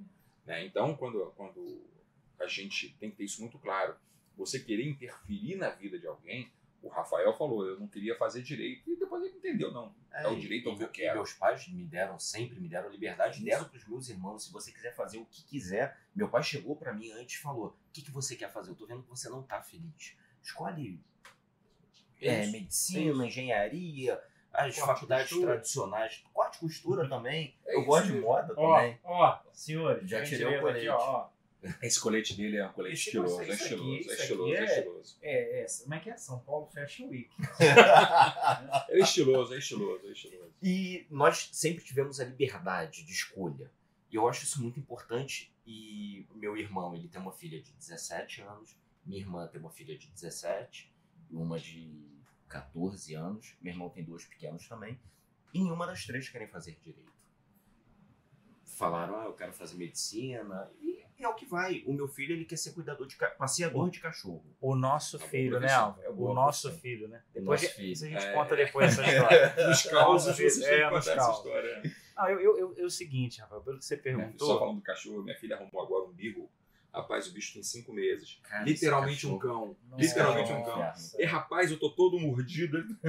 Não, esse cachorro é. Mas é, mas É, é criança legal. pandemia também levou um cachorro pra minha isso, casa. É, eu quase, quase, Cara, mas Quase. te falar uma coisa. quase. Porra, eu É adoro, bom cara. demais, é bom Não, demais. é eu adoro ótimo, é ótimo, mas E meu quase. cachorro chega, quando eu chego em A casa, ele faz uma festa é. e sobe. Aí fica disputando ele e meu filho. Quem vai me beijar primeiro? É festa. meu filho Cara. ou ele me lamber? É, eu, vou ser muito franco, eu acho que eu, que eu também iria um pouco perto do que o Álvaro falou. E pro Augusto, de 9 anos, eu falar, cara, não reclama de nada. Acredita nos seus sonhos. Só Sério? acredita, faz, né? Não desiste É do que você, do que o seu coração te, te, te guia, te leva, porque não vai ser fácil. Não vai. né? Não, Mas essa e vida é, e é importante que não seja.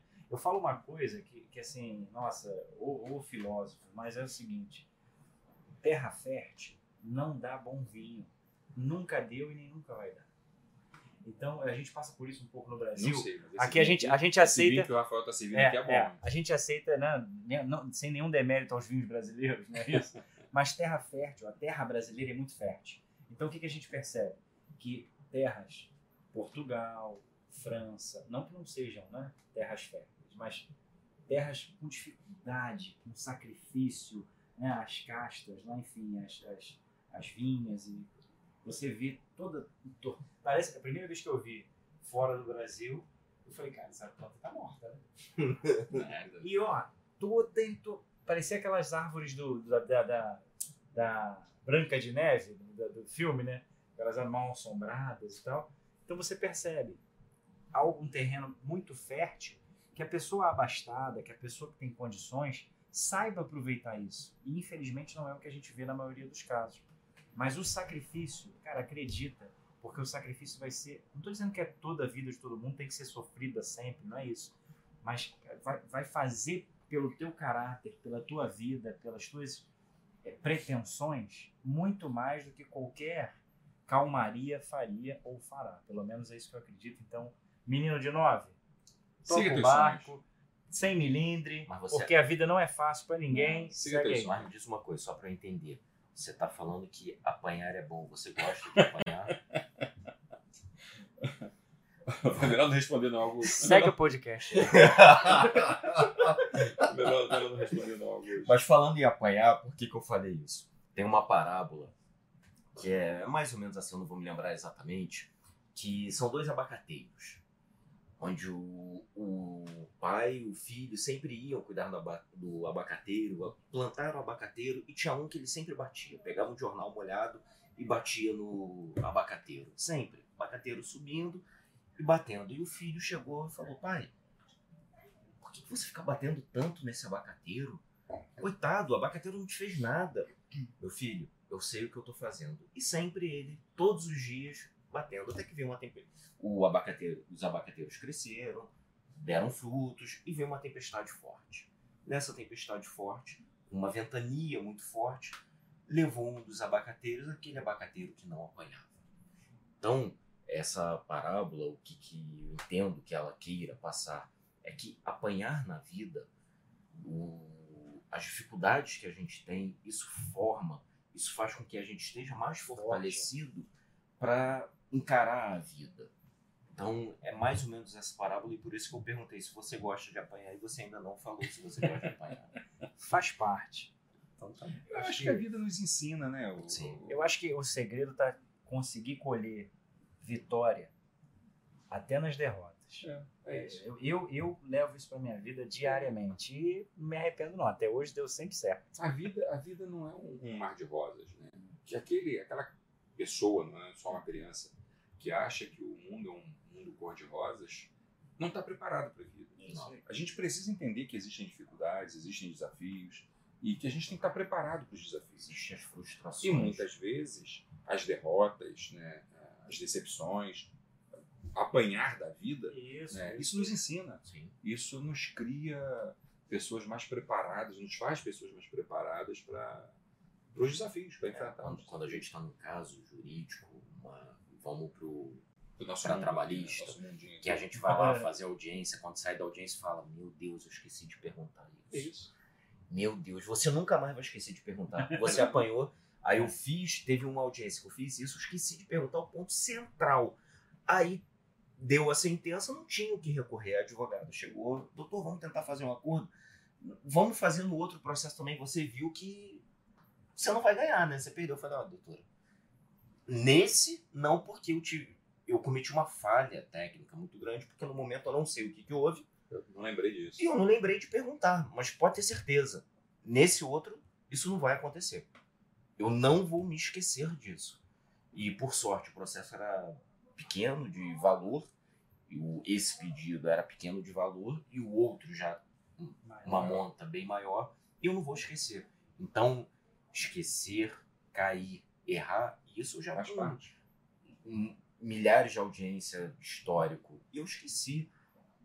Isso vai acontecer e a Vai gente acontecer. isso serve pra gente levantar e falar, a partir de agora, isso eu não deixo mais passar. E agora, Augusto, a gente vai chegar lá. Chegamos. É, depois dessas perguntas do, Fico do até Rafael, preocupado né? isso. Chegamos lá. hein? Chegamos no momento. E agora a gente vai pro mais esperado. Quase aquele programa de o que tem dentro da caixa. Calma aí que eu vou até. e agora, causos de Álvaro Quintão. E aí, Álvaro, conta aí pra gente um causo. Eu sei que uma amiga minha mandou uma mensagem para você de zap, Pois é. contando uma história aí de fé pública. Não, a gente Pois é. conhece. Eu- te conhece. Não, Você não. recebeu alguma mensagem? Não. né? Ah, É, o Álvaro que falou que eu recebi, mas eu não sei. Ela me disse que mandou. Ela me disse que mandou e disse: Olha, eu falei pro, pro, pro Rafael para perguntar para você sobre o negócio da, da fé pública. né? Eu sei que falou. Não, não, essa história, essa história agora é séria, agora falando sério, essa história da fé pública, tá? por mais engraçado ou divertido que isso possa ser, isso é um pouco da nossa profissão.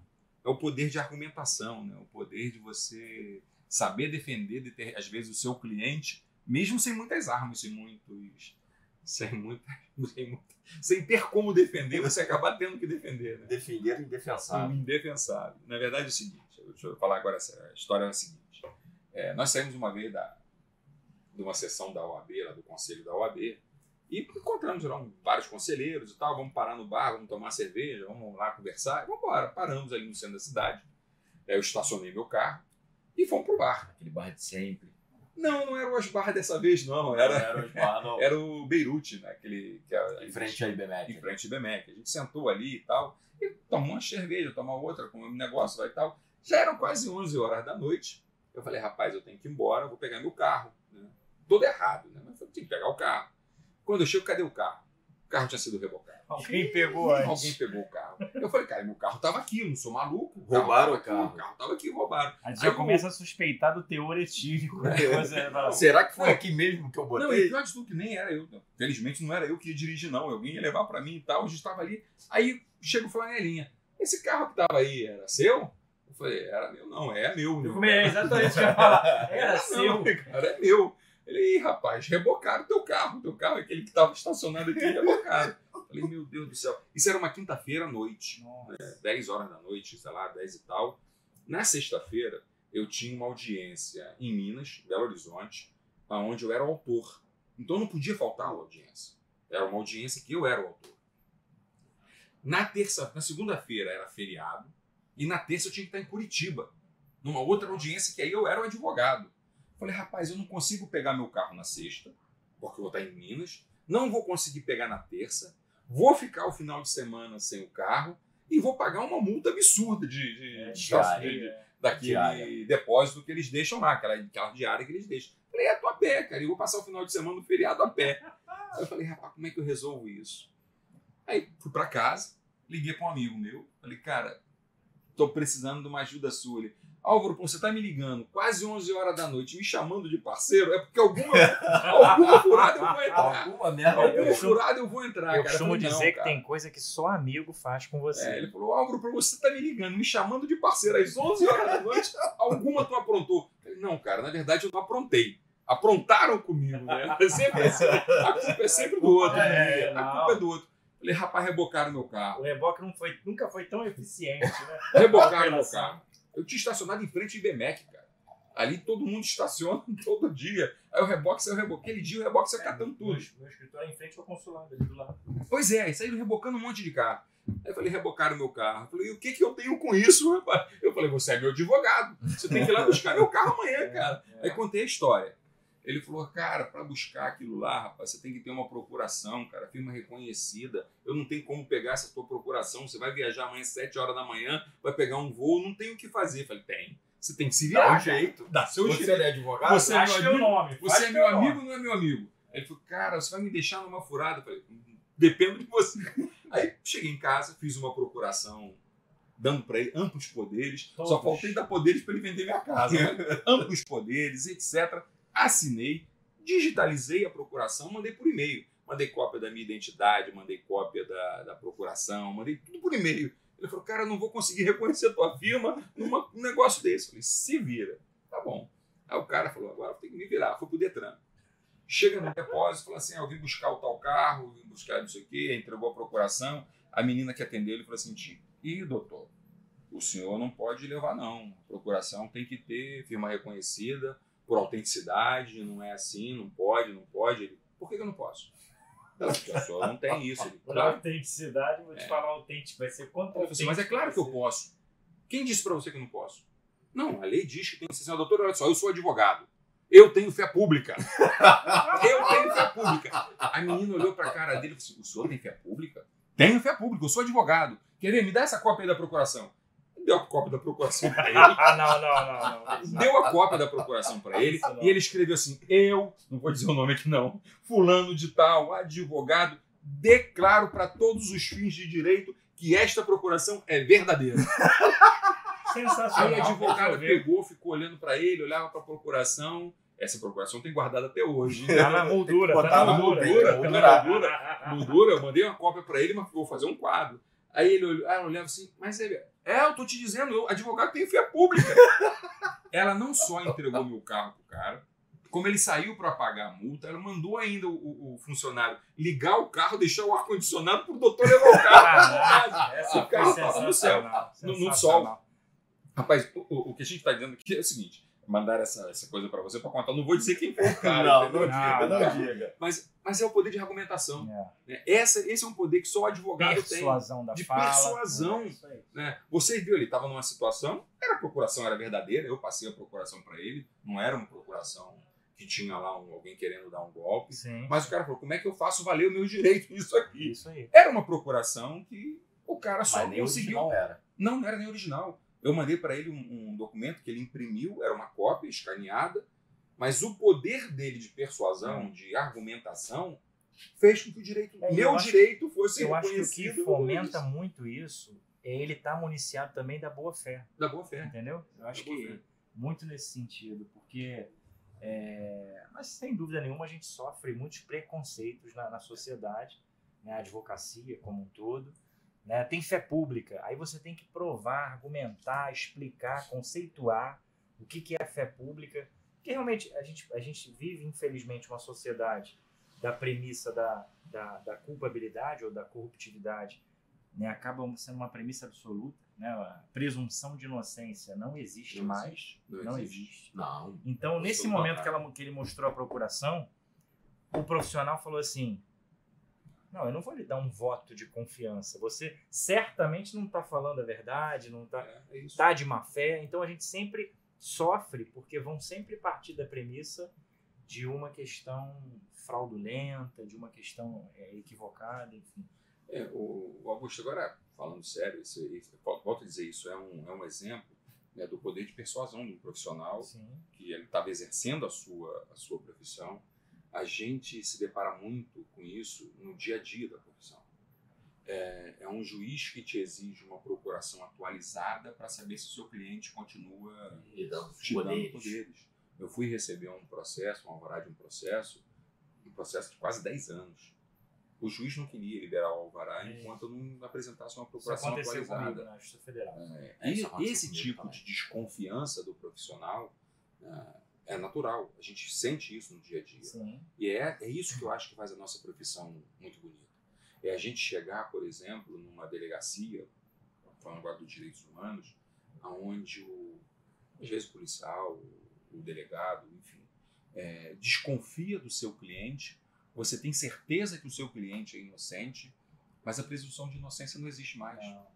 E aí você acaba tendo, às vezes, que fazer aquela prova negativa. Presunção de inocência, princípio da boa fé. É, você tem que provar que o cara é inocente, quando deveria ser o contrário, né? É, é- é o agente público provar que você é culpado. Então, a, a- a a inversão negativa. dessa. Exatamente. A inversão dessa prova, isso é, é o momento que a gente está vivendo. É, eu vou, eu vou falar que na minha área de atuação, direito administrativo, né, administração pública, improbidade, é, até brinquei com o Rafael outro dia, e aí eu acho que você vai gostar muito do que eu vou falar, que é o seguinte. Na verdade, eu me encontrei nesse podcast advogado trabalhista e não sabia. Por quê? Porque eu sou um advogado que milito há 15 anos em direito do trabalho de agentes públicos. então, aí o Rafael ficou todo bobo olha lá a cara dele, lá. Eu sabia que você ia passar. vendo também o criminal. É, trabalho, e também direito o do trabalho criminal. vai dominar o mundo. É, vai, e também o criminal. Claro, por conta de não ações penais propriamente ditas, mas a ação civil de improbidade, por exemplo. E a gente vê a evolução agora, extremamente necessário, o quanto nós que atuamos nessa área lutamos para firmar jurisprudência é, pelo Brasil todo.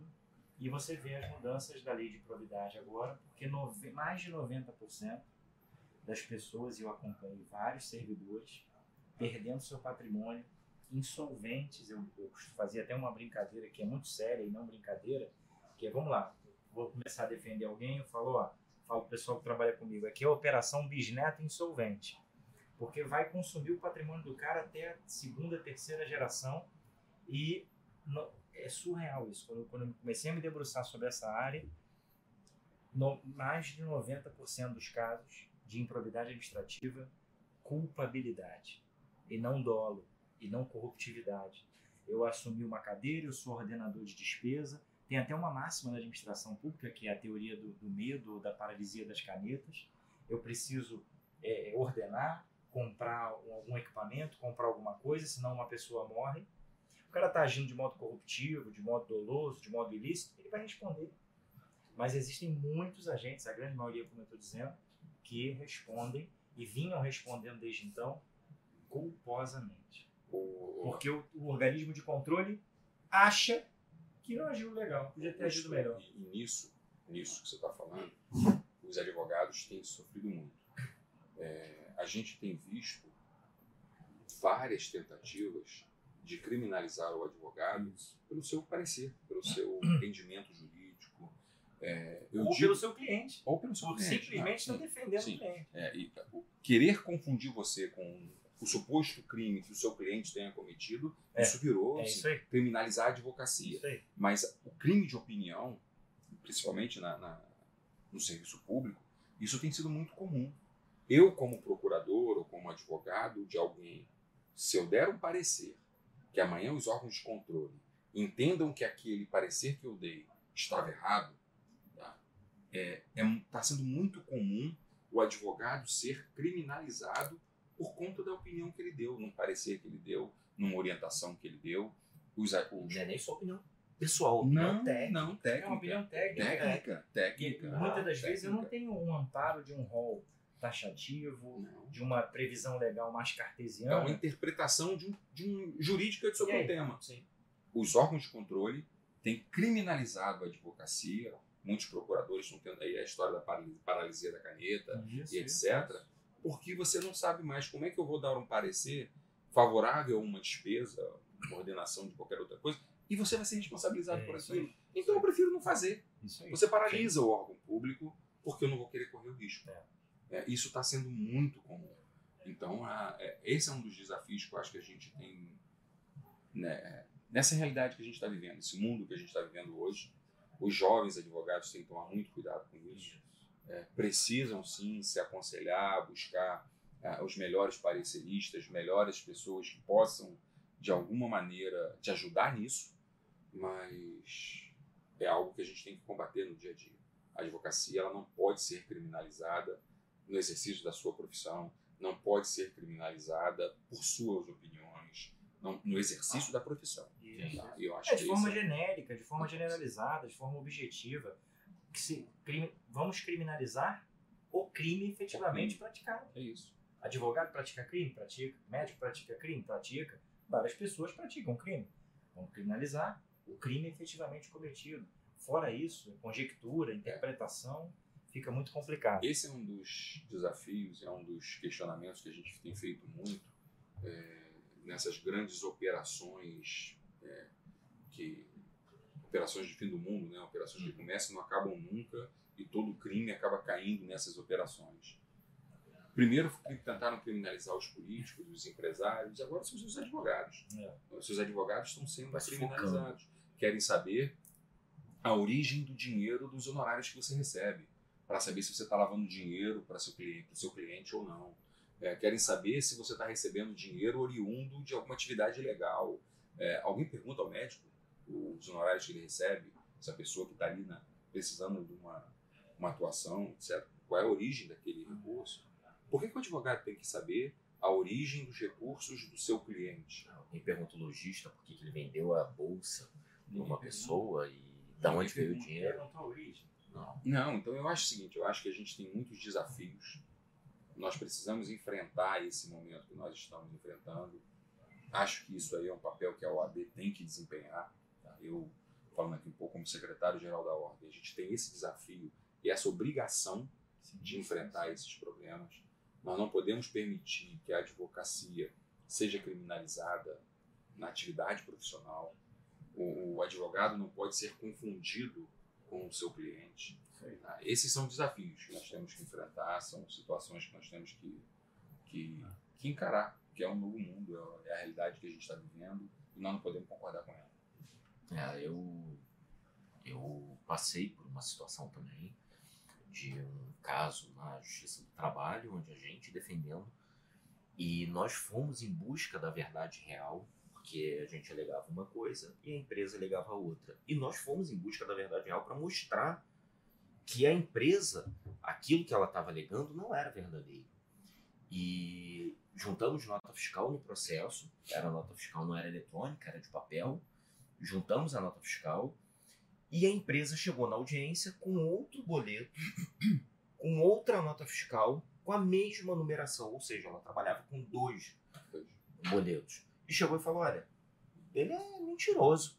E nós juntamos nos autos falando que nós tínhamos ido, o advogado foi para consumir até para ver se de fato aquilo que o cliente falava era verdade. Senão a gente renunciaria, desistiria do, do pedido. E vimos que de fato, porque nós chegamos, nós chegamos até a ficar descrente do cliente. Será que ele falou a verdade mesmo? Eu vou ver se de fato foi. E era exatamente. Juntamos no processo, saiu a sentença, condenando o escritório por juntar documento falso, sem apurar, sem sequer apurar se aquele documento era ou não verdadeiro ou falso. Poderíamos ter juntado documento falso? Poderíamos. Vamos pensar aqui no pior. Poderíamos. Foi apurado? Não. E condenou o escritório. Obviamente, nós recorremos e, assim, e o acordo Autoria foi materialidade foi esquecido completamente. Completamente. Então, a gente precisa confrontar, o advogado precisa, pegando a história, o caos que você contou lá do Detran, a gente precisa ser assim, precisamos ter mais advogados dessa forma. Precisamos. Essa, esse caso que você contou me lembrou de um que eu passei uma vez. É, um cliente paga uma guia ao banco, paga uma guia, me entrega a guia, eu junto ao processo. Não sou eu que pago a guia, era uma guia de valor expressivo, era uma condenação e ele estava pagando. Tá? Não é agora que você faz o depósito virtual, Sim. você, não. Pegou o cheque, foi no banco, pagou, foi ao escritório, me entregou a guia. Indicação. Não, perfeito. Entregou a guia, eu peguei a guia e juntei o processo. O cheque com que o cliente tinha pa- pago a guia é, foi devolvido. Ele pagou uma guia, era 249 mil reais, uns quebradinhos. Na conta dele tinha 248 mil e uns quebradinhos e faltou. Foi devolvido o cheque sem fundo por diferença de se- 700 reais, 800 reais. Você vê, ele nem teve a má fé, porque entre De 248 e repente 500 compensou e alguma quebradinho, coisa e caiu, caiu, caiu. o saldo. o, a Sua Excelência oficiou o Ministério Público para responsabilizar o cliente e o advogado por terem passado um cheque sem fundo. Eu nem o cheque vi, eu vi a guia paga, depois juntei a guia ao processo. Ele estava pagando uma condenação que É ele a tinha. falta de vivência da caneta judicante aí. É isso. Entendeu? É assim, são coisas, é, essa presunção Vamos da ver o que, que culpa. aconteceu. Será que aconteceu É. algum problema? Essa presunção da culpa é um negócio É. impressionante. É, e tem aumentado cada vez mais. Aumentando. Tem aumentado cada vez mais. penal, eu fui, mais ou menos, vai, vai ao encontro da tua história. Tinha uma, uma senhorinha, trabalhou com a minha mãe muitos anos, e o filho, infelizmente, né, com alcoolismo muito severo, quase que praticamente irreversível, agredia ela de quebrar costela, de quebrar braço. Os vizinhos vendo aquilo denunciaram. E ela e mãe é mãe, né? Correndo atrás até de dinheiro na vizinhança para pagar a fiança dele, que ele foi preso. Que eu comentei contigo na. Santa, ele ficou preso. Acho outro podcast, está no podcast do Thiago Minagé, se você não viu. Thiago. Menegé, grande parceiro, grande advogado. E aí, cara, é, ele, é, essa pessoa, é, o processo, ele veio a falecer, até por conta do alcoolismo, e é feito. Eu encontrei com ela, falei, olha, o que, que a senhora tem que fazer? Pega a certidão de óbito e junta, ela na Taquara, né? Junta lá, por favor, porque, cara, eu fui para ajudar. Até, eu, eu só entrei para a questão da fiança. Eu fui proibido de sair do processo. O senhor não pode sair do processo agora. Eu falei, olha só, expliquei, pontuei, eu só entrei para a questão da análise da fiança, até em ajuda, a pedido da própria vítima, da mãe, expliquei para. Não. Falei, tá bom, então tá bom, perfeito, pode deixar aí. Não complicar, né? Sabe aquela situação paga para não se aborrecer? É, paga quando você Cara, o que aconteceu? É risível, é risível, mas extremamente triste isso. Ele faleceu. O processo ficou seis a oito meses, ele já tendo falecido. Eu falei assim, olha, a senhora vai lá, junta isso, informa o juiz. Falha minha? Talvez sim, porque, sei lá, eu tinha que ter pego e levado lá. Mas na correria, minha vida toda no centro da cidade, ela não levou o óbito. Resumo: 10 salários, abandono de processo. 12 mil reais, Alves. Isso. E protesto. Agora protesta, tá? Só avisando aos advogados. Agora que eu digo já há bastante tempo. Mas protesto. 12 mil reais. Cara, eu, se eu recebo uma conta de luz que passou dois dias, eu já fico nervoso. Eu já, já fico arrepiado, quero pagar logo aquilo. Não porque eu sou nenhum santo, nada disso não, mas, pô, tá tudo redondinho, tudo certinho, quem me conhece sabe. Cara, quando eu vi aquilo, um protesto, 12 mil reais, processo, penal. Eu falei, cara, que processo penal é esse, cara? E essa situação, eu fui conversar com o magistrado. O magistrado falou, pô, o senhor entra com a petição aí, recorre, mas eu não vou mudar, não. Eu falei, excelência, ele morreu em fevereiro. E o senhor está arguindo, né? O senhor está arguindo aí um, um abandono em novembro. Não tinha mais nada. Eu pratiquei todos os atos necessários, não tinha mais o que praticar. E ficou. Eu paguei 12 mil reais. Eu tenho isso, tirei cópia integral. Aquela situação, né? A gente sempre guarda tudo. Né? Eu guardo. guardo essa tudo. história toda do Tirei cheque, cópia. Eu guardei tudo. Tirei cópia integral do processo. Por quê? Amanhã ou depois, mas processo é esse aqui dessa situação do Eu abandono. tenho Tá aqui, ó. De processo foi isso, ó. Isso. Tem que ter. Capa a capa, Capa a capa. da guia do protesto, porque você sabe que protesto você não paga só o valor, você tem que pagar para tirar o protesto também. Cara, 12 mil reais. Que no final ficou quase 13. Por uma bobeira, por uma simples situação. Assim, assim. Esse é o momento que a gente está vivendo, né? É. É. um momento muito doido, é um momento que, que a gente precisa ter muito pé no chão E resistir muito. e resistir muito. Mas eu acredito ainda, Álvaro, muito no diálogo, tá? Só que a gente precisa ter a possibilidade dele. E talvez é isso que a gente também não, não tá tendo. Eu acho que é muito frieza. Tá tendo muita frieza, muito Encaste- distanciamento. Encastelamento, encastelamento Sim. das instituições. Distanciamento da realidade. É. Essas pessoas estão vivendo num mundo paralelo. É. Eu, quando entrego carteira na Ordem dos Advogados, para os novos advogados, eu falo muito isso. É, eles estão saindo das faculdades preparados, tecnicamente, para passar hoje no exame de ordem. Você está preparado, você está preparado tecnicamente para advogar. Não é um exame tão fácil assim. É, mas muitas vezes você não tem experiência de vida. E eu vejo alguns recém-formados, né, recém-advogados, advogados, falando que vai ser juiz, que vai ser promotor, que vai ser isso. Não sou contra que sejam, não. Acho profissões maravilhosas. Mas eu sempre recomendo, antes disso, advogue. Entendeu? Sinta na pele o que é ser advogado, o que o seu cliente está ali pleiteando. Encoste a barriga no balcão e vai lá discutir com o serventuário. A hora que negarem suas prerrogativas, exija o cumprimento das suas Quando prerrogativas. você estiver do outro lado, você vai saber o que Vai é. ser muito melhor. Muito Vai ser um, A comunicação um juiz, um muito melhor. promotor, um defensor muito melhor. É. Você vai saber que o processo não são apenas páginas, páginas. Hoje nem páginas, né? Mas são links, links, links. Eventos, e Eventos, teias, e é. árvores é, eletrônicas. ideias. É isso, entendeu? É isso. Bom, gente, muito bom a La Xuxa, né? Estar com vocês, brincar com vocês. Diga aí. É, Álvaro, e voltando àquele assunto lá do início do nosso bate-papo, é, eu acho importante a gente voltar a esse assunto que a gente falou que íamos tocar, falar um pouco da Comissão de Direitos Humanos, o que ela tem feito, qual a importância dela na sociedade, esclarecer um pouco para a sociedade, para as pessoas que estão nos assistindo pelo YouTube, estão nos ouvindo pelo Spotify. Ô, Rafael, eu, eu, nos últimos três anos, eu presidi a Comissão de Direitos Humanos, né? presido a Comissão de Direitos Humanos da OAB do Rio de Janeiro. É, pegamos a Comissão de Direitos Humanos e tivemos como cartão de visitas né, aquela chacina no Falé. Uhum. Tivemos um governador que defendia o tiro na cabecinha. É, entramos num momento que a sociedade está exigindo muitas respostas e às vezes não importa é, não importam os meios, né, desde que os fins sejam obtidos.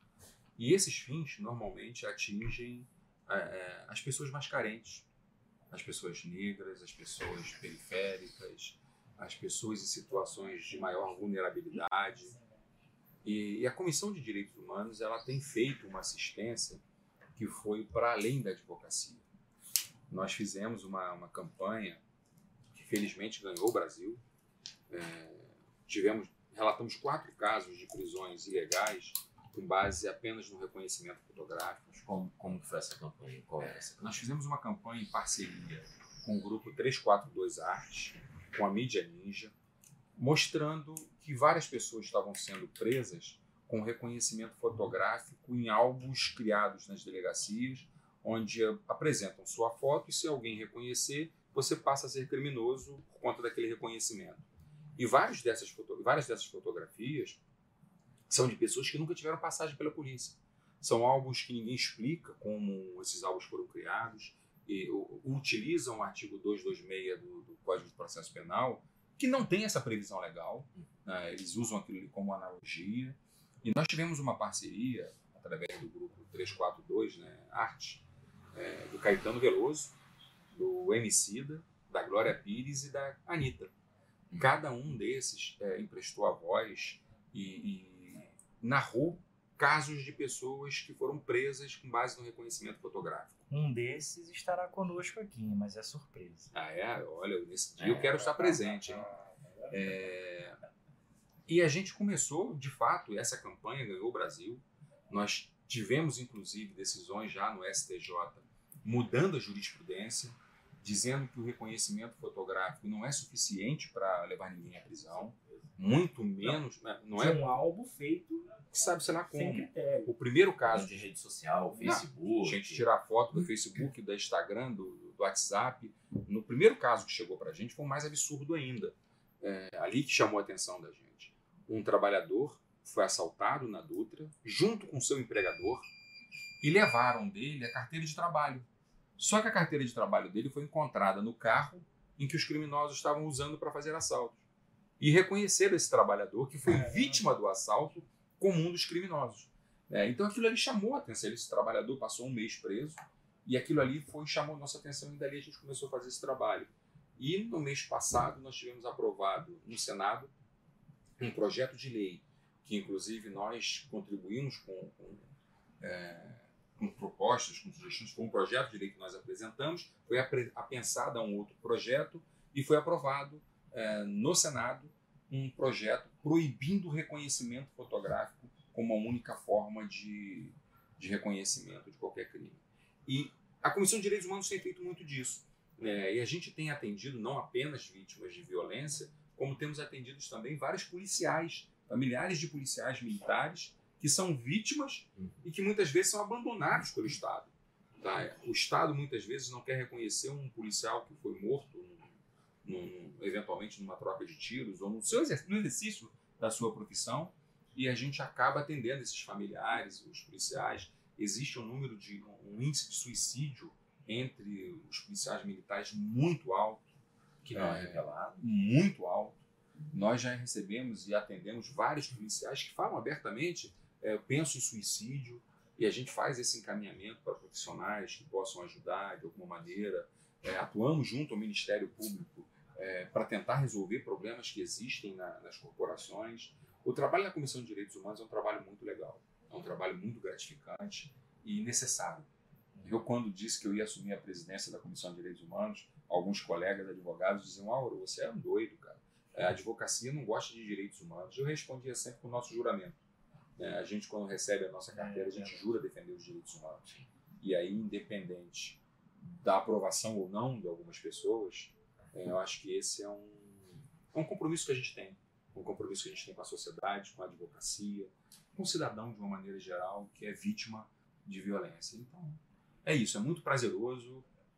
E já que você disse que a gente está se despedindo, eu queria aqui mais uma vez agradecer. Não, a gente vai chegar lá. Ah, é? Então tá, então vamos lá. Então vamos continuar. Vou fazer uma pergunta. Embora Ele vai eu te largar saiba- tão fácil tá assim, não. certo. Embora eu saiba da pergunta, obviamente, porque eu sou defensor dos direitos sociais, dos direitos humanos, mas é uma pergunta que a gente escuta. Pra gente, eu escuto muito isso quando eu defendo os direitos humanos, defendo os direitos sociais, defendo o direito do ser humano mesmo. Mas os direitos humanos não é pra defender bandido? Também.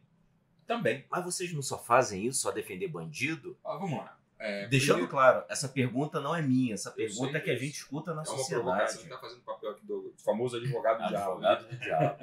Não, mas olha só, é fato. É, a gente tem, historicamente no Brasil, esse discurso em determinados segmentos da sociedade de que direitos humanos é direito de bandido. Direitos humanos não é um direito de bandido. Direitos humanos é um direito de qualquer ser humano, inclusive do bandido. Inclusive do bandido. Claro. No Brasil a gente fala muito disso porque a gente vê a violência, as condições dos nossos presídios, as violações das pessoas que são presas, muitas vezes injustamente, como a gente acabou de, de mencionar aqui, a questão do reconhecimento com fotografia. Agora, se você for para a Europa, você vê que a violação dos direitos humanos, e os direitos humanos lá tem, também tem, tem suas violações, você vê que existe muita crítica aos imigrantes.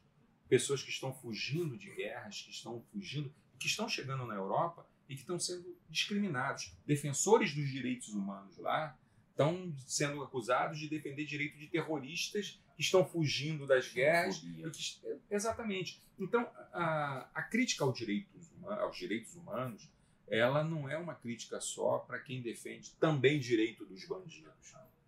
É o que eu acabei de dizer aqui. A gente defende, sim, algumas pessoas que estão em condições é, desumanas dentro de determinados presídios e é necessário que a pessoa que cometa um crime, que ela vá presa, que ela cumpra a, a sua pena, que ela seja reabilitada para a sociedade.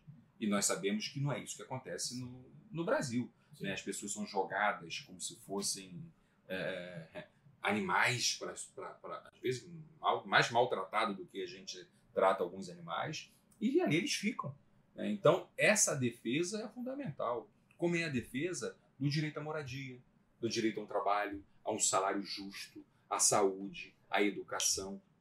Todos esses tópicos são direitos humanos. Se nós pegarmos na Declaração dos Direitos Humanos, é, nós vamos ver que ali defende moradia, saúde, trabalho, salário, Educação. devido processo legal, um juiz imparcial. É, isso está na relação dos- na Declaração dos Direitos Humanos. Então, quando a gente tem aqui no Brasil um problema muito grande com a criminalidade, com os crimes praticados por agentes do Estado, é, e aí muita gente acaba confundindo o trabalho da Comissão de Direitos Humanos. Mas isso é, é, na minha opinião, felizmente, isso não é a opinião da maioria. O trabalho que nós fizemos nesses três anos é extremamente reconhecido e, e aplaudido em vários lugares que a gente vai. O reconhecimento do trabalho da Comissão de Direitos Humanos é algo muito prazeroso e que a gente vê no dia a dia. É óbvio, tem sempre aquele que vai criticar, tem sempre aquele que vai continuar dizendo que direito dos humanos, né? Direito dos é, humanos. humanos, é, direito para humanos direitos, é, enfim. É, isso é normal, mas faz parte, faz parte da, dos desafios que a gente enfrenta em qualquer lugar da sociedade, não apenas na Comissão de Direitos Humanos. E só a última pergunta para a gente finalizar. É... O que você espera do futuro do Álvaro Quintana? Rapaz, é mais Ele tá- ele difícil. tá- ele ele tá- tá, ele ele tá- Ele tá acordando gente seis, seis- da manhã só para ler sobre o que as perguntas que ele vai É. fazer. Eu acho que isso é mais difícil do que responder para o Álvaro de 9 anos. entendeu? É mais difícil. É porque a gente vive. É muito difícil a gente prever qualquer coisa o que você vai fazer amanhã. É, eu volto a dizer, eu acordo todo dia dizendo que eu faria tudo de novo. Né? Então eu acho que se eu pudesse estar assim pensando no que, que eu quero fazer no futuro, é continuar fazendo o que eu faço hoje. O que o futuro nos reserva é sempre uma grande, uma grande incógnita, né? ninguém pode apostar. Mas eu espero no futuro ser o Álvaro que eu sou hoje, continuar fazendo o que eu faço hoje, defendendo o que eu defendo hoje. Inspirar muitas pessoas, que você inspira muitas Eu pessoas. ia Eu não sei, ele agora. é meu amigo, eu vou, vou aceitar É, essa. não, essa- não, eu- eu posso mas- dizer mas você é inspiração, você é você é visto como inspiração, tenho certeza disso, até por pessoas que não te conhecem, que escutam falar Álvaro Quintão e eu sei, eu posso falar que eu já escutei de pessoas falando que você é inspiração para algumas pessoas e isso não é o amigo que está falando, mas é uma pessoa que escuta pessoas de fora Sim. escutar. Você é uma inspiração.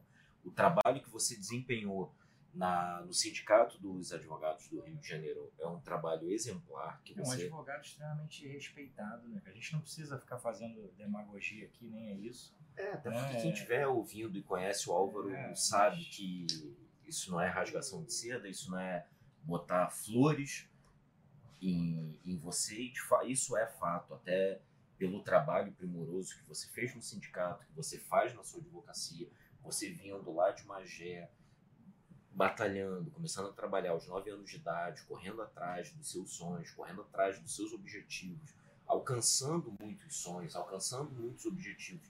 E eu sei que você tem muitos sonhos a serem alcançados. E, e isso faz parte da vida. Eu acho que se a gente não tem um sonho, Não, é. a gente acaba se perdendo no meio da vida. E eu sei que você tem é uma pessoa de sonhos, de ambições, e ambição não é algo ruim, muito pelo contrário. Eu acho que todo ser humano deve ter ambição em algo bom. É mais uma palavra marginalizada, né, na nossa, É, na nossa é, língua. sincera né? ambição é É, criminalizada. Ô, ô, Rafael, eu acreditando aqui na, na sinceridade das suas palavras, e acredito mesmo, te conheço o suficiente para saber que você não ia estar fazendo aqui é, uma média se, com qualquer pessoa se você realmente não pensasse nisso. É, é óbvio que a ambição faz parte da vida e a gente tem que ter ambição. Se você não tem mais ambição, você está desistindo da vida, né? Você É tem que ter sempre pretensões, Sonhos sempre alcançar. sonhos, sempre tudo isso. Mas eu volto a dizer, eu quero que o Álvaro continue sendo o que ele é hoje. Eu não tenho nenhum problema em ser como eu sou. Eu digo isso para muita gente. Ah, fulano tá te criticando, fulano não gosta de você. Olha só, as pessoas vão gostar de mim pelo que eu sou ou não vão gostar de mim pelo que eu sou. Mas eu sou esse, não tem É como mudar. tem para oferecer. É o que eu tenho, é o que tem para hoje, né? Eu não vou deixar de ser o que eu sou para agradar quem não gosta de mim. Eu vou continuar sendo o que eu sou. É, se essa se essa minha minha forma de ser vai me levar a outros lugares, é, o dia a dia vai dizer. Eu pretendo continuar sendo o que eu sou, pretendo continuar agindo como eu agi até hoje. É, é óbvio que a gente pretende sempre ajudar quem a gente puder ajudar, da melhor maneira que a gente puder ajudar. E se para isso a gente tiver que encarar, ou enfrentar alguns desafios, eu acho que você tem que estar disposto a enfrentar os desafios. É isso que talvez eu espere do Álvaro no dia a dia. Que o Álvaro continue tendo um objetivo e não tenha medo de enfrentar os desafios. Sejam eles bons, às vezes ruins, sejam às vezes prazero- prazerosos, às vezes não. A gente sabe que enfrentar desafios, a gente faz amigos que vão com a gente nesses desafios e outros que vão tentar nos derrubar e não enfrentar esses desafios.